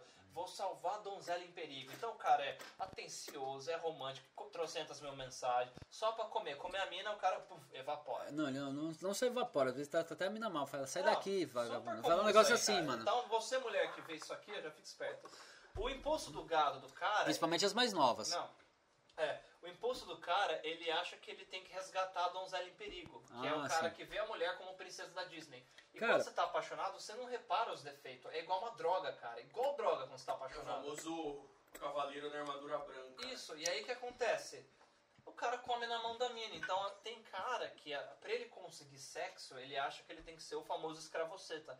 Ele trata a mulher diferente só por ela ser mulher. Por isso que chama escravoceta. Esse cara, normalmente, a mulher acaba achando ele repulsivo. Não, aí fica repulsivo pra mulher. Já tem o cara na mão, velho. E esse é o que explica. Ai, mas mulher gosta de cafajeste. Ai, mulher vai Não, a questão não é, não é cafajeste, cara. A mulher gosta de homem que tenha personalidade. E É não- diferente. Você tem que ter, assim, por exemplo. Cara, eu vou, eu vou ser bem sincero, eu nunca tive uma. Assim, os caras falam assim. Eu lembro de uma época que os caras falavam, ô Robson, se sempre sai com alguma mulher, não sei o que. Sem brincadeira, cara. Eu- O que, que você faz pra isso? Nada. Só sou eu mesmo, cara. Sabe por quê? Porque assim, cara, eu nunca. Eu sempre pensei o seguinte, cara. Eu não vou ficar alisando ninguém pra massagear o ego da pessoa. Teve raros casos que eu fiz isso, cara, mas esses casos foram os casos que eu me fodi. Mas assim, cara, mas tipo assim, eu nunca. Sempre que eu fui eu mesmo, cara, tipo. As pessoas se atraíram por minha causa. Cara, isso aí é a pura teoria do. do. do oposto. Mas eu não tô falando pra você ser isso aí de uma forma artificial. A, mulher, cara, ela, ela te ignora, te desdenha, mas agora Não, mas não é tá bem isso, cara. Não é, mas não é é, bem isso, é, cara. Ó, Isso eu, é eu só aí você não pode ser artificial nisso. Você tem que ser É. você mesmo por você É mesmo. Um, um dos erros, às vezes, de muito Puai, curso de Puai, canal de Puai. Puta, tem muito curso de poai que eu Tem, acho uma enganação é do cacete. Eles tratam sintomas. Então o cara fala, põe a mina na geladeira, ele te ensina a fazer joguinho, só que isso vai tratar sintomas. Se não for da sua essência, uma hora a mulher vai perceber, mano. Ou se for um relacionamento homo, o cara ele vai perceber. O que, que você tem que fazer? Você quer ter menos escassez sexual, abundância aí de sexo, seja monogâmico ou não? Interagir com você, a pessoa tem que interpretar que resolve o problema. Então, A mulher não vai querer aquele cara pau mole, frouxo. Ai, ela tem que Olha, você que é linda, Não, você é maravilhosa, Você mas pode não até quer isso. elogiar, mas Não, não, pode assim, sim, mas todo. não vai ser uma coisa artificial. Exatamente. E você ser, a mulher vai ter um gatilho do cara que é um resolvedor de problema. Sabe o cara assim, ó. Ai, o que, que a gente vai ver? Ai, não sei, escolhe aí, a vagina seca. Agora chega, ó. Eu escolhi, eu vi que esse filme, esse filme aqui tá no cinema. Qual você prefere? Eu sei que você gosta desse filme. O que, que você acha? Fala, caramba, o cara prestou atenção. Ele pegou o ponto certo, ele já cara. viu o horário do filme, o cinema, resolveu o problema. Ou seja, a Cuié que é um cara proativo que tome atitude, não um cara que. Sim, cara, na verdade, é- na verdade é não 90% precisa. das vezes, assim, cara, é, geralmente é o cara que tem, é proativo. O que, que é ser proativo? É, por exemplo, quando você vai sair com uma pessoa, principalmente uma mulher, às vezes a mulher ela quer decidir, mas você tem que ter a percepção e o feeling pra perceber Sim. isso aí. Mas se, se você vê que ela assim tá esperando que você dê uma firme. Não, não é pulso firme não, é outra coisa, cara. É diferente do pulso firme. Pulso firme é diferente. Convicção nas suas É a convicção nas decisões. suas decisões. Por exemplo, a mulher chega pra você e fala: Olha, eu que eu queria ver um filme. Puta, eu que tô afim de ver o Star Wars. Uhum. Aí ela vai assim falar. Você é nerd! Não, mas você, não, mas eu não gosto de Star Wars. Versão Tudo bem. A- a- aí você chega, aí é o feeling da coisa. Mas eu não gosto de Star Wars. Mas o que, que você quer ver aí? Aí ela vai falar uma, um- no mínimo uma mulher vai falar três filmes pra você. Ah, esse, esse, esse. Tudo bem, então vamos ver esse. Então, Então, ela é- espera que você tenha uma decisão. Se você falar, não, a gente vê o que você quiser, amor. Aí, aí ela vai, ela vai broxar, cara, na hora, se você falar isso. tem a ver com gatilho, que é, é gostoso você estar com uma pessoa que você aprende algo. Qualquer coisa, mas você aprende. Ela adiciona algum conhecimento na sua vida. Isso. Se a pessoa for extremamente antagônica, no sentido de totalmente conflituosa com você, aí vai ser difícil também. Uhum. Então, por exemplo, o cara gosta de filme de terror trash lá do B, tipo Evil Dead, eh, Fome Animal, e a menina gosta de comédia romântica, tipo Cartas pra Julieta. Então, completamente antagônico, assim, não há a possibilidade de um assistir o filme do outro e se sentir bem.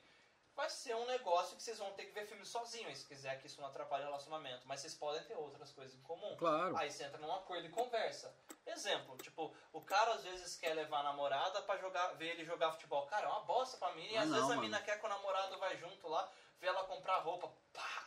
É, cara, essas Mano, coisas são foda. Ah, Mas- O grande erro dos casais aí é não ter o tempo seu ali sozinho, entendeu? Vai Quando você tem seus tempo amigos. seu, cara, você vai, você vai ver que a relação dura long, é longo prazo, cara. Se você tá num relacionamento que você acha que a pessoa vai te chifrar, fica solteiro, arruma uma amizade colorida, um relacionamento aberto, qualquer coisa aí. O que, que você tá falando pra pessoa quando você desconfia da fidelidade dela?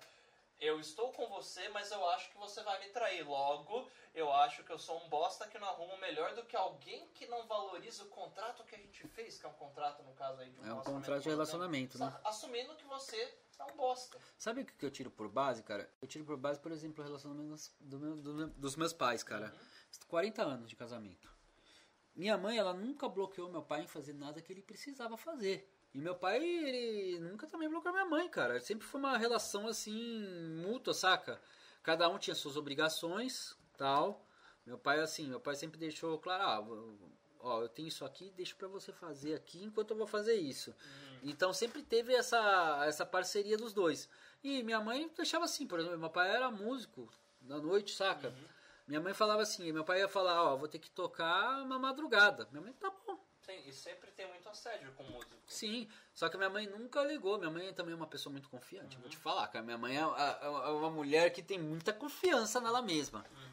E. Isso é algo que é extremamente atraente e sexy dentro do relacionamento. Você fala assim, Uhum. velho, se essa pessoa me der um pé na bunda, eu arrumo alguém tão bom quanto ou melhor, porque eu conheço o valor. Mas a minha mãe, tenho, ela né? nem pensa isso, cara. Minha mãe, ela falava assim: tá comigo, pronto, acabou. Sim. Era isso. Se não quisesse, ia estar, sei lá. Se não quisesse, já não ia estar. Sim. Então, só que a minha mãe também é uma pessoa assim, bem desencanada, saca? Então a minha mãe não teve. é bem é. mais leve quando você é assim, cara. É, Nossa. então. É, E tipo assim, cara, meu pai, meu pai, a gente era pequeno, meu pai saía pra tocar, ela falou, não, vai tocar mesmo. Vai tocar porque você, é, você, vai- você gosta e você precisa fazer Ó, isso. Essa é a definição que eu dou lá no livro Manual do Trouxa do Amor. Uhum. Tem a versão a- anatômica, biológica ali que você descreve dos neurotransmissores do hormônio. A versão filosófica é: o que que é o amor? A vontade máxima de potencializar a existência de algo. Você quer que aquilo que você ama, pode ser inclusive você mesmo, um objeto, uma pessoa, Uhum. exista em plenitude total. Então, assim, eu, eu a pessoa tá junto com você, ela sabe que tal coisa vai te deixar feliz, por que ela vai querer cortar a sua brisa? É, então, ela vai exatamente. querer, até igual você falou, vai incentivar que você Vai incentivar que faça, cara.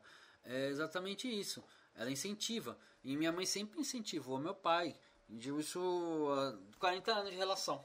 40 anos sem separação, sem nada, cara. Então. claro que deve ter dado umas treta, né? Sempre é, dá, sempre dá. As pessoas estão mais ter dado. mais briga, né? É claro, deve ter dado treta. Mas assim, cara, pergunta pro meu pai e minha mãe se eles não tiveram uma vida feliz. Talvez financeiramente, assim que dois mas- tivessem vários problemas. Mas é, no, no geral, no é. geral da constituição da, da família, que era o objetivo dos dois e tudo isso, eles, eles, eles objetificaram e fizeram.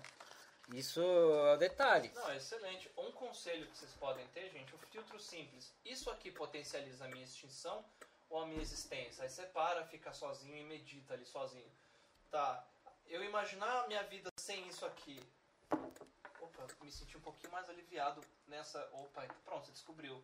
Cara, eu imaginar eu perder isso aqui, já dá aquela agonia. Aí você dá valor no que você tiver. Claro, mano. Eu, eu nunca botei como objetivo de vida, cara, apesar que já casei, já separei tudo, é, eu estar com alguém, cara. Ah, Mas eu sempre É me vi. É, uma consequência às vezes. Só que eu me vi mais sozinho do que isso, cara. Eu me vejo mais feliz sozinho do que com alguém. Então, enquanto eu me ver dessa forma, cara, hum, não vou ter um relacionamento que vai ser duradouro, cara. É, os, os, os dois cenários, ó, você tá num relacionamento com alguém que potencializa a sua existência, é maravilhoso. E você tá solteiro, você sentindo, caramba, eu não preciso de outra pessoa pra estar bem. Eu às vezes me relaciono com alguém e me sinto um pouco melhor com isso, mas não é o condicionante, É, é só não é um condicionante, um é o adicional, cara. É isso, cara. Então. O Rob. Ah. Ah, tá. Não, é, então, mas eu acho que é por aí, cara. Só pra fechar esse assunto, cara, eu acho O que. gado é o cara que não sabe o- escolher o meio correto pra atingir o fim dele. Por isso que vira um Uhum. É. escravoceta. Exatamente, cara. Ó, o conselho final. Você não quer ser gado, velho? Tem amigas mulheres. Um monte, mas ó, não é você ficar amiga da menina que você Só porque que você quer atraente. comer ela, mano. É. Você pode até, né? É óbvio, você achou uma menina bonita, você vai conversar com ela. Se ela te der um fora, mano, fica amigo dela. Você só vai ganhar, porque a mulher vai ter a perspectiva masculina ali, o cara tem a perspectiva feminina. E O olha, lado bom da friend zone. é, o, o problema da friendzone é o cara às vezes achar isso que é algo ruim, É mas, algo velho, ruim, não é, cara? Ó, anatomicamente você condiciona o seu cérebro, cérebro a estar confortável na presença de uma mulher que você acha atraente. Imagina você sendo amigo de cinco meninas que você considera umas 10 10 aí. Amigo do tipo a menina peidar perto de você, falar merda, assim, completamente como se trata qualquer outro amigo seu, do mesmo sexo, né? A hora que você tiver que falar com uma outra 10 10 você tá interessado, você vai tratar ela normal, vai falar assim, opa, esse cara, tom de voz, postura É, diferente. que postura é essa, Como cara? assim? Como assim? Todos Tem o me. gatilho que muita gente tem, que é o gatilho da pré-aprovação. Você tá lá, você tirou uma foto com um monte de menina, 10-10 ali, super confortável, falando, nossa, esse cara ele é um cara muito bacana. As outras meninas vão falar, caramba, esse cara tem amizade com uma menina assim. Alguma coisa ali, ele tem, será que ele é gay? Não, não é gay. E mulher faz isso, cara. Não é? Ela pensa mesmo, ela pergunta se o cara é Porque gay. como assim o cara tá com essa menina aí? Será que ele. O que, que, que tá acontecendo? Cara, você só tem a ganhar. E tirando que você não vai ser aquele cara seca vagina.